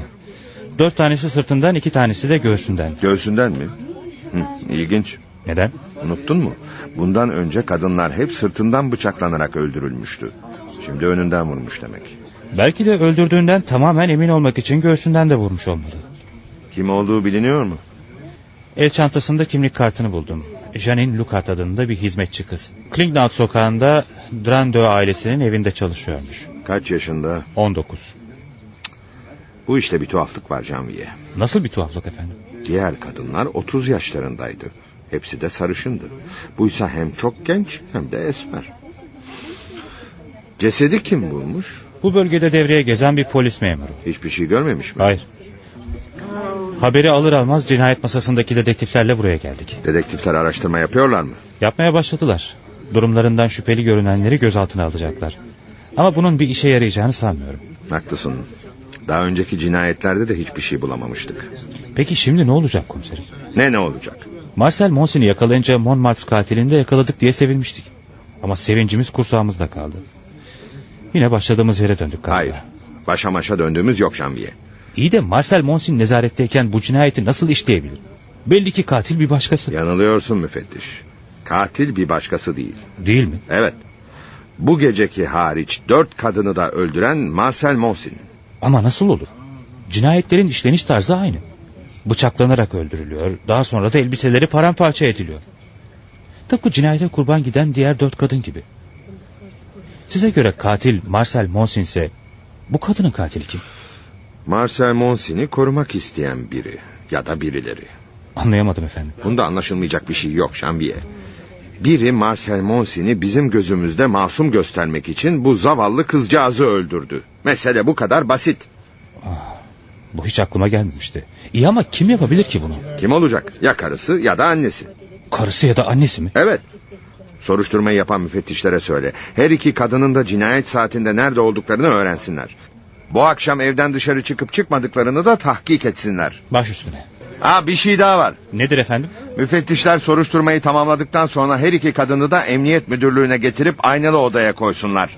Marcel'in annesi büyük bir ihtimalle gelmek istemeyecektir. Ha, öyle olacağı kesin. Cadolozun teki o. Gerekirse zorla getir. Niyetiniz ne komiserim? Her ikisinin de ortak çok noktaları var. Biri Marcel'i çok sevmeleri, diğeri ise birbirlerinden nefret etmeleri. Bir süre sorgu odasında yalnız kalmalarını istiyorum. Birbirlerine nasıl davranacaklar merak ediyorum. Her ikisini de aynalı odadan izleyeceğiz. Katil Kim adlı oyunun dördüncü bölümünü dinlediniz. Beşinci ve son bölümde buluşmak üzere, hoşçakalınız. Katil Kim? 5. bölüm. Yapım ve yönetim Mehmet Köseoğlu. Yazan George Simenon. Radyoya uyarlayan Tayfun Türkili. Seslendirme yönetmeni Yaşar Özdemir. Kayıt ve montaj Mustafa Özcan. Program yönetmeni Bahattin Apak.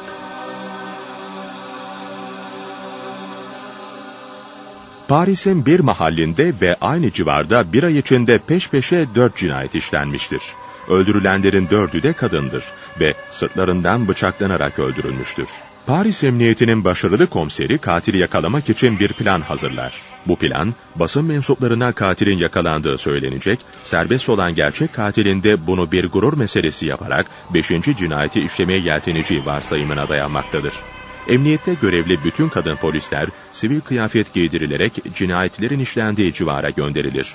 Aynı gece kadın polislerden biri bıçaklı bir adamın saldırısına uğrar. Kadın polisin elinde kendisine saldıran adamın paltosundan kopan bir düğme kalır.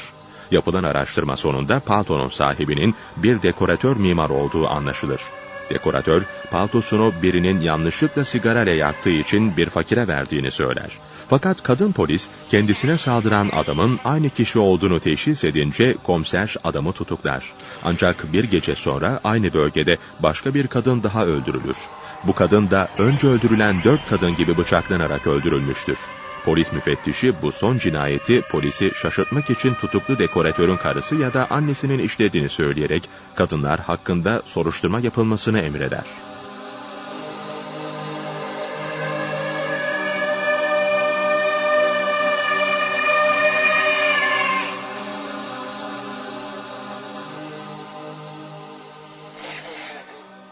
Komiserim, müfettişler yaptıkları tahkikat sonucunda her iki kadının da bu gece evlerinden dışarı çıkmadıklarını tespit etmişler. Aa, bu mümkün değil Canviye. İkisinden biri evden çıktı ve hizmetçi kızı öldürdü. İkisinden biri yalan söylüyor. Ve her iki kadının da oturduğu apartmanın kapıcısıyla konuşulmuş.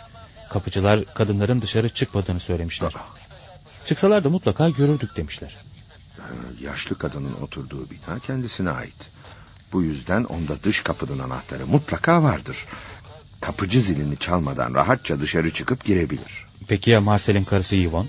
Onlarda apartmanda anahtarı yok. Olsaydı evlerinde yaptığımız araştırmada bulurduk. Onların kapıcısını daha önce ben de sorguya çekmiştim. Güya kendinden habersiz kimse apartmana girip çıkamazmış. Ama kiracılar onun gibi düşünmüyor. Kapıcının dul kaldığından beri akşam yediden sonra kafayı çekip sızdığını anlatıyorlar. Bazen kapıyı açmadan önce iki üç kez çalmak gerekiyormuş. Ve kapıyı da yarı yarıya uyuklayarak gelenlerin kim olduğunu anlamadan açıyormuş. Yani Bayan Yvonne da kapıcının sarhoşluğundan faydalanarak rahatça dışarı çıkıp hizmetçi kızı öldürdükten sonra geri dönmüş olabilir. Neden olmasın? Kadınlar nerede şimdi? Emrettiğiniz gibi ikisini de buraya getirdim. Bu pek kolay olmadı ama. Marcel'in annesi yataktaydı. Kapıyı açmak istemedi. Kapı aralığından konuştu benimle. Bir çilingir getireceğimi söyleyerek tehdit edince kapıyı açtı. Ya karısı Bayan Yvonne? Hiçbir şey söylemedi. Sanki geleceğimizi bekliyor gibiydi. Bizimle emniyet müdürlüğüne geleceksiniz deyince hiç itiraz etmedi. Neredeler? Söylediğiniz gibi ikisini de sorgu odasına aldım. Karşılıklı oturuyorlar. Yan yana gelince kıvılcım çakmadı mı? Bir kere şöyle bir bakıştılar. Sonra da birbirlerini tanımaz gibi göründüler. Ne yani? Birbirlerinin halini hatrını sormadılar mı? Hayır. Ama birbirlerinden fena halde nefret ettikleri ortada. Bunu biliyorum. Sizce bu geceki kızı hangisi öldürdü? Bilmiyorum Janvier ama ikisinden birinin öldürdüğü kesin. E peki kimin öldürdüğünü nasıl öğreneceğiz? Onların konuşmalarını dinleyerek. Sen aynalı odadan onları izleyeceksin. Eninde sonunda konuşacaklardır.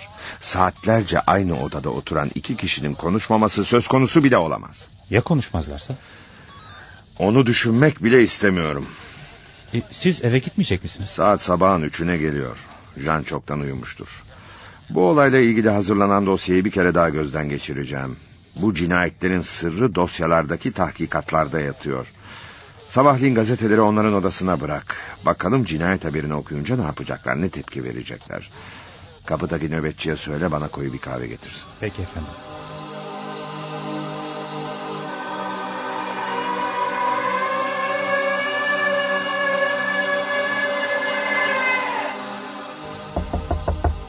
Girin. Günaydın komiserim. Ah, günaydın Janvier. Anlat bakalım, kadınlar bütün gece ne yaptı? İnanmayacaksınız ama sabaha kadar tek kelime konuşmadan oturdular komiserim. Hiç mi konuşmadılar? Hiç. Birbirlerinden böyle nefret eden insanlar görmedim hayatımda. İnsan tanımadığı biriyle bile saatlerce aynı odada kalsa iki laf ederdi. Sabah gazetelerini odaya bıraktın mı? Bıraktım. Gazetelerin cinayetle ilgili başlıklarına da görünür vaziyette koydum. Sonra da aynalı odaya geçip onları izledim. Herhalde gazeteleri alıp dün geceki cinayet haberlerini okumuşlardır. Ha? Evet okudular ama tek kelime etmeden. Okuduktan sonra da gazeteleri tekrar aldıkları yere koydular. Bu arada gene hiç birbirleriyle konuşmadılar mı? Hayır hiç konuşmadılar. Yaptıkları tek şey birbirlerine bakmak oldu. Peki siz ne yaptınız? Tahkikat dosyalarını inceleyebildiniz mi? İnceledim. Marcel Monsin'i buraya getirmeni istiyorum Janvier. Onunla konuşacağım. Daha sonra da annesiyle karısını getirmeni istiyorum. Peki efendim.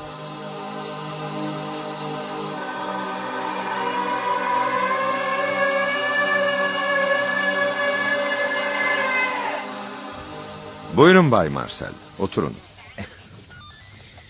Beni burada daha ne kadar tutmayı düşünüyorsunuz komiser? Dün gece olup bitenlerden sizi haberdar ettiler mi? Hayır, kimse bir şey söylemedi. Ne oldu? Buyurun, gazetelere bakın. Ne var gazetelerde? Dün gece işlenen bir cinayet haberi. Okuyun lütfen. Dekoratör Marcel Monsin'in tutuklanmasına rağmen Montmartre'da dün gece genç bir kadın daha öldürüldü. Gördüğünüz gibi Bay Marcel biri sizi kurtarmaya çalışıyor. Ne demek istediğinizi anlayamıyorum komiser. Yüzünüzdeki ifadeden dün gece işlenen cinayetten memnun olduğunuz görülüyor. Aklınız sıra bu cinayetle temize çıktığınızı sanıyorsunuz değil mi? Benim hiçbir şey sandığım yok. Kadınların ikisi de burada. Hangi kadınlar? Anneniz ve karınız. Az sonra ikisini de buraya getirecekler ve karşılıklı anlaşacaksınız. Hep susmaya kararlısınız değil mi? Çünkü söyleyecek hiçbir şeyim yok. Bu işi artık bir sona bağlamanın sırası geldiğini anlamaya başlamadınız mı? Boşu boşuna bir cinayet daha işlendiğine inanmıyor musunuz? Eğer dün konuşsaydınız o zavallı hizmetçi şimdi yaşıyor olacaktı. Hiçbir şey bilmiyorum dedim ya size. İki kadından hangisinin aptalcasına sizi kurtarmaya karar verdiğini biliyorsunuz ama. Ne demek istediğinizi anlayamıyorum. Hakkınızda ne düşündüğümü söyleyeceğim. Siz şüphesiz hastasınız. Zira normal bir insan hangi şartlar altında olursa olsun sizin yaptığınız gibi hareket etmez.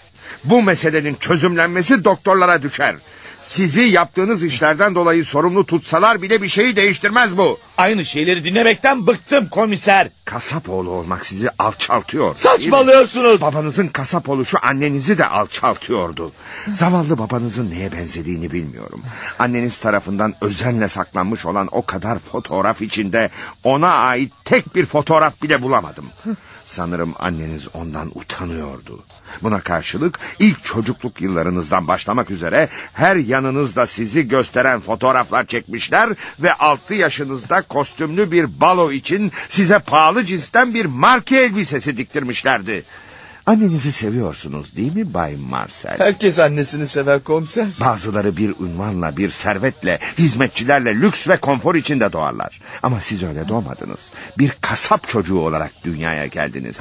Sizin bir anneniz vardı ve o bütün bu aksilikleri gideriyordu. Başınıza ne gelirse gelsin anneniz yanınızdaydı. Bunu biliyordunuz. Öyleyse her şeyi yapabilirdiniz. Saçmalıyorsun. Yalnız bunun karşılığını vermek gerekiyordu. O da uysallıktı. Siz ona aittiniz. Annenize aittiniz. Siz onun bir oyuncağıydınız. Diğerleri gibi erkek olmaya hakkınız yoktu. Bazı gönül maceralarına girişirsiniz korkusuyla sizi 20 yaşınızda evlendiren oydu. Gülmeyin, gülmeyin. Son gülen iyi güler demişler. Hiç aşık olduğunuzu sanmıyorum. Karınıza bile. Sadece huzur içinde olmak, belki de annenizin etkisinden kurtulmak ümidiyle Ivon'la evlendiniz. Her lafınız saçma komiser. İvon'u bana bulan annemdir. Biliyorum, biliyorum. Anneniz Ivon'u da etkisi altına alacağını sanarak bulmuştu onu. Bu yüzden de evlendikten sonra karşı daireye yerleştirdi. Böylece sizi de elinin altında bulunduracaktı. Ama sonradan Tonga'ya bastığını anladı. Komiser biliyor musunuz? Bence siz kendinize yanlış meslek seçmişsiniz. Aslında polis değil, senaryo yazarı olmanız gerekirmiş. Bütün bunlar neden adam öldürdüğünüzü açıklamaya yetmiyor değil mi? Gerçek açıklama doktorlardan da gelmeyecek. Zira onlar da benim gibi meselenin ancak bir cephesini aydınlatacaklar. Meseleyi tümüyle yalnız siz biliyorsunuz. Bana öyle geliyor ki kendinizi anlatabilme yetisine de sahip değilsiniz. Bakın komiser, beni devamlı aşağılıyorsunuz. Bunun farkındasınız değil Ama mi? anneniz bir şeyi unutmuştu. Karınız da anneniz kadar size sahip çıkmıştı. İki kadın arasında çıkan kavgada çıbanbaşı sizdiniz. Şüphesiz ikisinin de oyuncağı haline gelmiştiniz. Birinci raundu karınız kazandı. Zira sizi annenizin oturduğu apartmandan çekip almış ve Saint Germain bulvarındaki şimdi oturduğunuz yere getirmişti. Bu kadın size yeni bir ufuk, yeni bir çevre ve yeni dostlar kazandırdı. Fakat siz zaman zaman bunlardan kaçıp Montmartre'a annenizin yanına dönüyordunuz. Her çocuk annesini özler ve onu ziyarete gider. Annenize karşı duyduğunuz baş kaldırma hislerinin aynını karınız Ivon'a karşı da duymaya başladınız. Çünkü her ikisi de sizi özgür bir erkek olmaktan alıkoyuyor. Ağzınızdan çıkanı kulağınız duysun Erkek komiser. olduğunuzu düşünüyor ve buna kendinizi inandırmaya çalışıyordunuz. Fakat gerçekte bunun doğru olmadığını çok iyi biliyordunuz. Bir erkek olmaya cesaretiniz yoktu. O kadınların ihtimamlarıyla, hayranlıklarıyla ve gösterdikleri hoşgörüyle etrafınızda oluşturdukları hava olmaksızın duramıyordunuz. Sizi alçaltan da buydu. Saçma! Söyleyin. Söylediğiniz her şey saçma. Siz söyleyin. Kaç kez içinizden onları öldürme arzusu geçti. Sokakta öldürdüğünüz zavallı kadınlardan bahsetmiyorum ben. Annenizden ve karınızdan bahsediyorum. Çocukluk ve erişkinlik günlerinizde kendinizi kurtarmak için annenizi öldürmeyi aklınızdan geçirdiğinize iddiaya girerim. Gerçek bir proje değildi bu. Hayır, hayır. Bir kızgınlık anında ortaya çıkan, şöyle bir an için düşünülen fakat hemen unutulan bir tasarıydı bu. Öyle değil mi? Bu aptalca sorularınıza cevap vermeyeceğim. Daha sonra komiser. İvon için de aynı şey olmuştu. Her ikisinin de tutsağı olmuştunuz. Sizi besliyor, üstünüze titriyorlar... ...fakat aynı zamanda sizi malları gibi görüyorlardı. Siz onların bir eşyası gibiydiniz. Onlara aittiniz. Yalan. Sizin için birbirleriyle kavga ediyorlardı. Yalan. Ve siz annenizle eviniz arasında yalpalayıp duruyordunuz. Yalan. Barış içinde olmak için bir gölge Yalan. gibi yaşıyordunuz. Hepsi yalan. Tamamıyla aşağılık kompleksi içindeydiniz. Onlarsız da yaşayabileceğinize inanıyor ve bunu ispatlamak istiyordunuz. Ama bunu nasıl yapacaksınız? Bu doğru değil. Kendinizi Yalan. nasıl kabul ettirecektiniz annenize ve karınıza? Bu, Yalan. bu mesleğinizde olmayacaktı. Zira başarısız bir sanatkar ve daha da kötüsü bu sahada bir amatör olduğunuzu biliyordunuz. Bu doğru değil. Diplomam olmamasına rağmen başarılı bir mimar ve dekoratörüm ben. Yalan söylüyorsunuz. Asıl siz yalan söylüyorsunuz. Kimse sizi ciddiye almıyordu. Bu durumda kendinizi nasıl kabul ettirecektiniz? Hangi göz kamaştırıcı hareketinizle kabul ettirecektiniz? Zira gururunuzu tatmin etmek için bu hareketin göz kamaştırıcı cinsten olması, dillerden düşmemesi gerekiyordu. Önceleri hem annenizi hem de karınızı öldürmeyi düşündünüz. Öyle değil mi? Öyle değil mi? Cevap verin. Bakıyorum da düşünce okumak gibi bir hünere de sahipsiniz. Düşünce falan okumuyorum. Sadece tahminlerimi söylüyorum Bay Marcel. Evet. Hem annenizi hem de karınızı öldürmek fikri doğdu sizde. Ama çok tehlikeliydi bu. Hem yakalanma riskiniz fazlaydı hem de geride size destek olacak, sizi şımartacak, cesaretlendirecek biri kalmayacaktı. Çünkü sizin istediğiniz hükmeden kadınlardı. Söylediğiniz her şey hikaye. Hakkımda yorum yapmayı bırakıp da gerçeğe gelir misiniz artık? Annenize ve karınıza olan öfkenizi çıkartmanın en iyi yolu başka kadınları öldürmekti. Sırıtmayın. Sırıtmayın. O masum dört kadını siz bu yüzden öldürdünüz. Merak ediyorum. Öldürmeye muktedir olduğunuzu anlayınca teselli buldunuz Bay Marcel? Bu durum diğer erkeklere nazaran daha üstün olduğunuzu ortaya koydu mu? Yoksa yalnızca onlar gibi bir erkek olduğunuzu mu hissettirdi size? Kaç kere söyleyeceğim size. Ben kimseyi öldürmedim. Sözleriniz iftiradan öteye gitmiyor komiser. Olabilir. Ben sizinle ilgili düşüncelerimi söylüyorum. Evet Bay Marcel. İlk cinayetinizi işlediğinizde sanırım bu durum sizi teskin etmişti. Her insanın yapamayacağı bir şeyi yapmış birini öldürmüştünüz. Bu başarınız yüzünden sarhoş gibiydiniz. Tedbirlerinizi almıştınız zira ceza çekmek istemiyordunuz. Dar ağacına, hapishane veya herhangi bir akıl hastanesine yatırılmak istemiyordunuz. Devam edin komiser. Anlattıklarınız güzel bir gerilim filmine benziyor. Siz burjuva bir katilsiniz Bay Marcel. Kibar bir katil. Konfora ve küçük ihtimamlara düşkün bir canisiniz siz. Sizin gibilerde yürek yoktur. Cesaret de yoktur. Yumruktan, tokattan, fiziki ızdıraptan korkarsınız siz. Eğer elimin tersiyle suratınıza vuracak olsaydım mahvolacak ve ikinci bir tokat yemek korkusuyla itiraf etmeyi tercih edecektiniz. Hayır. Vuramazsınız. Böyle itiraf alamazsınız. Korkmayın, korkmayın. Vurmayacağım size. Ben suçlulara işkence yaparak itiraf alınmasına her zaman karşı olmuşumdur. Bu yüzden size de kötü davranmayacağım. Ama zeki bir katil olduğunuzu söyleyebilirim. Zira kurbanlarınızı en iyi bildiğiniz bir yerde, yani çocukluğunuzun geçtiği mahallede öldürüyorsunuz hep. Bu yüzden de kolayca ortadan kaybolabiliyordunuz. Ayrıca bıçak gibi ses çıkarmayan bir silah seçmiştiniz. Hem öyle bir silah ki vurduğunuz zaman fiziki bir haz da veriyordu size.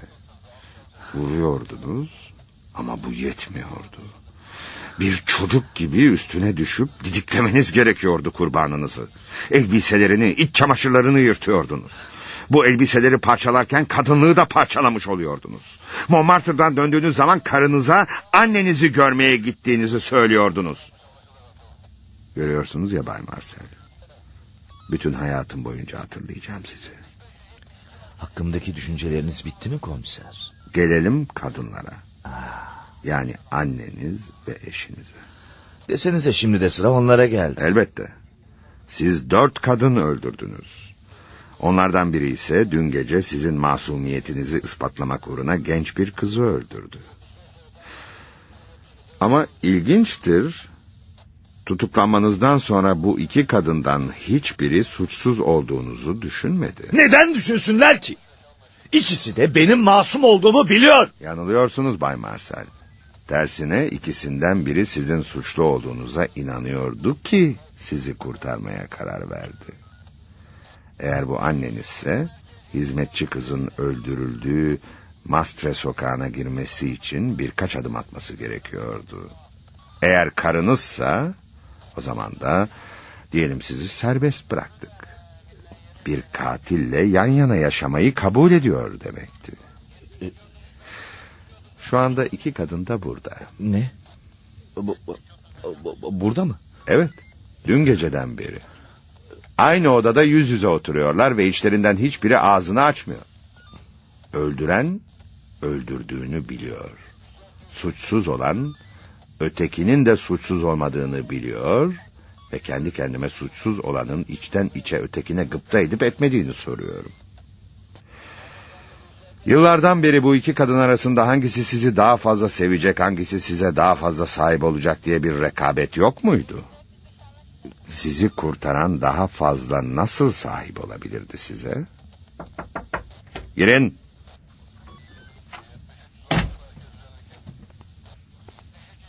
Komiserim kadınları getirdim. İçeri alayım mı? Al Janvier. Bay Marcel'e söyleyeceklerimi söyledim. Girin. Ne oluyor? Ne oluyor? Bırakın. Bu yaptığınızın hesabını vereceksiniz komiser. Sizi İçişleri Bakanlığı'na kadar şikayet edeceğim. Suçsuz yere bütün gece bizi burada tuttunuz. İnsan haklarına aykırıdır bu yaptığını. Buyurun hanımlar, buyurun. Janvier, kapıyı kapat. Yo, hayır, dışarı çıkma. Burada kal ve not al. Peki efendim. Hanımlar, sizleri yanıltmak istemiyorum. Sizleri Marcel'in suçunu itiraf ettiğine inandırmayacağım. Sizleri ayrı ayrı olarak sorguya çekebilirdim. Gördüğünüz gibi mesleğimle ilgili küçük hilelere başvurmuyorum. Niye getirttiniz bizi buraya söyler misiniz Lütfen komiser? soru sormayın bayan. İtiraf etsin veya etmesin Marcel Monsin dört kadın öldürdü. Ve ikinizin de bundan haberi var. Hayır bu doğru değil. Benim hiçbir şeyden haberim yok. Benim de yok. Hayır ikinizin de haberi var. Zira onun zayıf yönlerini herkesten iyi siz bilirsiniz. Er geç suçu ortaya çıkacak. Ve er geç ya hapse ya da bir akıl hastanesine girecek. Aklınız sıra içinizden biri yeni bir cinayet işleyerek Marcel'in üstünde toplanan şüpheleri dağıtacağını sandı. Şimdi bize dün gece Mastre sokağının köşesinde Janine Loren adlı hizmetçi kızı öldürenin hanginiz olduğunu bulmak kalıyor. Bizi bir avukat olmadan sorguya çekmeye hakkınız yok. Her ikisine de konuşmayı yasaklıyorum. Meşru bir şekilde sorguya çekilmek yasal hakkımız. Oturabilirsiniz bayan. Ancak itiraf edecek bazı şeyleriniz varsa ayakta da durabilirsiniz. Bir itiraf etmem eksikti. Davranışınız kaba bir adam olduğunuzu gösteriyor. Oturunuz diyorum size. Oturun. Çabalamaya devam edecek olursanız bir polis müfettişiyle birlikte soruşturmanızın yapılması için başka bir yere yollayacağım sizi. O zaman zarfında da oğlunuzla ve gelininizle meşgul olacağım. Tamam. Oturuyorum. Marcel'i kurtarmak için o zavallı hizmetçiyi hanginiz öldürdü bilemiyorum. Ama o hanginizse başından beri Marcel'in katil olduğunu da biliyordu. Bir gün kendisini de öldürebileceği ihtimaline rağmen onu korumak cesaretini gösterdi. Şurası tartışma götürmez ki bu kadın onu kendi anlayışına göre çok sevmiş olmalı. Bu hanginizsiniz acaba? Susuyorsunuz. Size son olarak söyleyecek bir sözüm kaldı. Büyük bir ihtimalle Marcel kellesini kurtaracak. Çünkü yasalar aklı başında olmayan birini koruyacak şekilde düzenlenmiş. Her zaman olduğu gibi psikiyatrlar onun hakkında mutabakata varamayacaklar ve söylenenlerden bir şey anlamayan bir jürinin önünde tartışacaklar. Oysa bu tereddüden yararlanmak şansına sahip. Böyle bir durumda günlerinin geri kalan kısmını bir akıl hastanesinde geçirecek. Marcel'in katil olduğunu bilen kadına gelince... ...yani siz annesi ya da karısına... E, evet. Evet. Onun durumu farklı. Bir aydır bütün Paris korku içinde yaşadı. Ve şehir halkı duyduğu bu korkuyu asla affetmeyecek. Jüri Parislilerden yani kızlarının veya karılarının bir sokak köşesinde Marcel Monsi'nin kurbanı olabileceğini bilen babalardan ve kocalardan oluşacak. O kadın için delilik söz konusu olmayacak. Sanırım adamın kefaretini kadın ödeyecek. Kadın da biliyor bunu. İkinizden biri bu. İkinizden biri bir adamı kurtarmak, onu kaybetmemek istiyor. Daha doğrusu onu kendi eşyası gibi kabulleniyordu. Bu yüzden hayatını koydu ortaya. Oğlum için ölmek bana vız gelir. Oğlum o benim. Ne yapmış olursa olsun umurumda bile değil. Ayrıca geceleri Montmartre sokaklarında dolaşan şırfıntılar da umurumda anne. değil. Janine Loren'i siz mi öldürdünüz hanımefendi? Adını bilmiyorum. Dün gece Mastre Sokağı cinayetini siz mi işlediniz? Ne Allah aşkına ne dediğinin farkında mısın Susar sen? mısınız Bay Marcel? O halde öldürülen kadının elbisesinin rengini söyleyebilir misiniz? Ben, ben bilemeyeceğim. Çünkü sokak o kadar karanlıktı ki. Özür dilerim ama kadının sokak lambasının altında öldürüldüğünü unutuyorsunuz. Dikkat etmedim. Ben söyleyeyim komiser. Kadının elbisesinin rengi maviydi.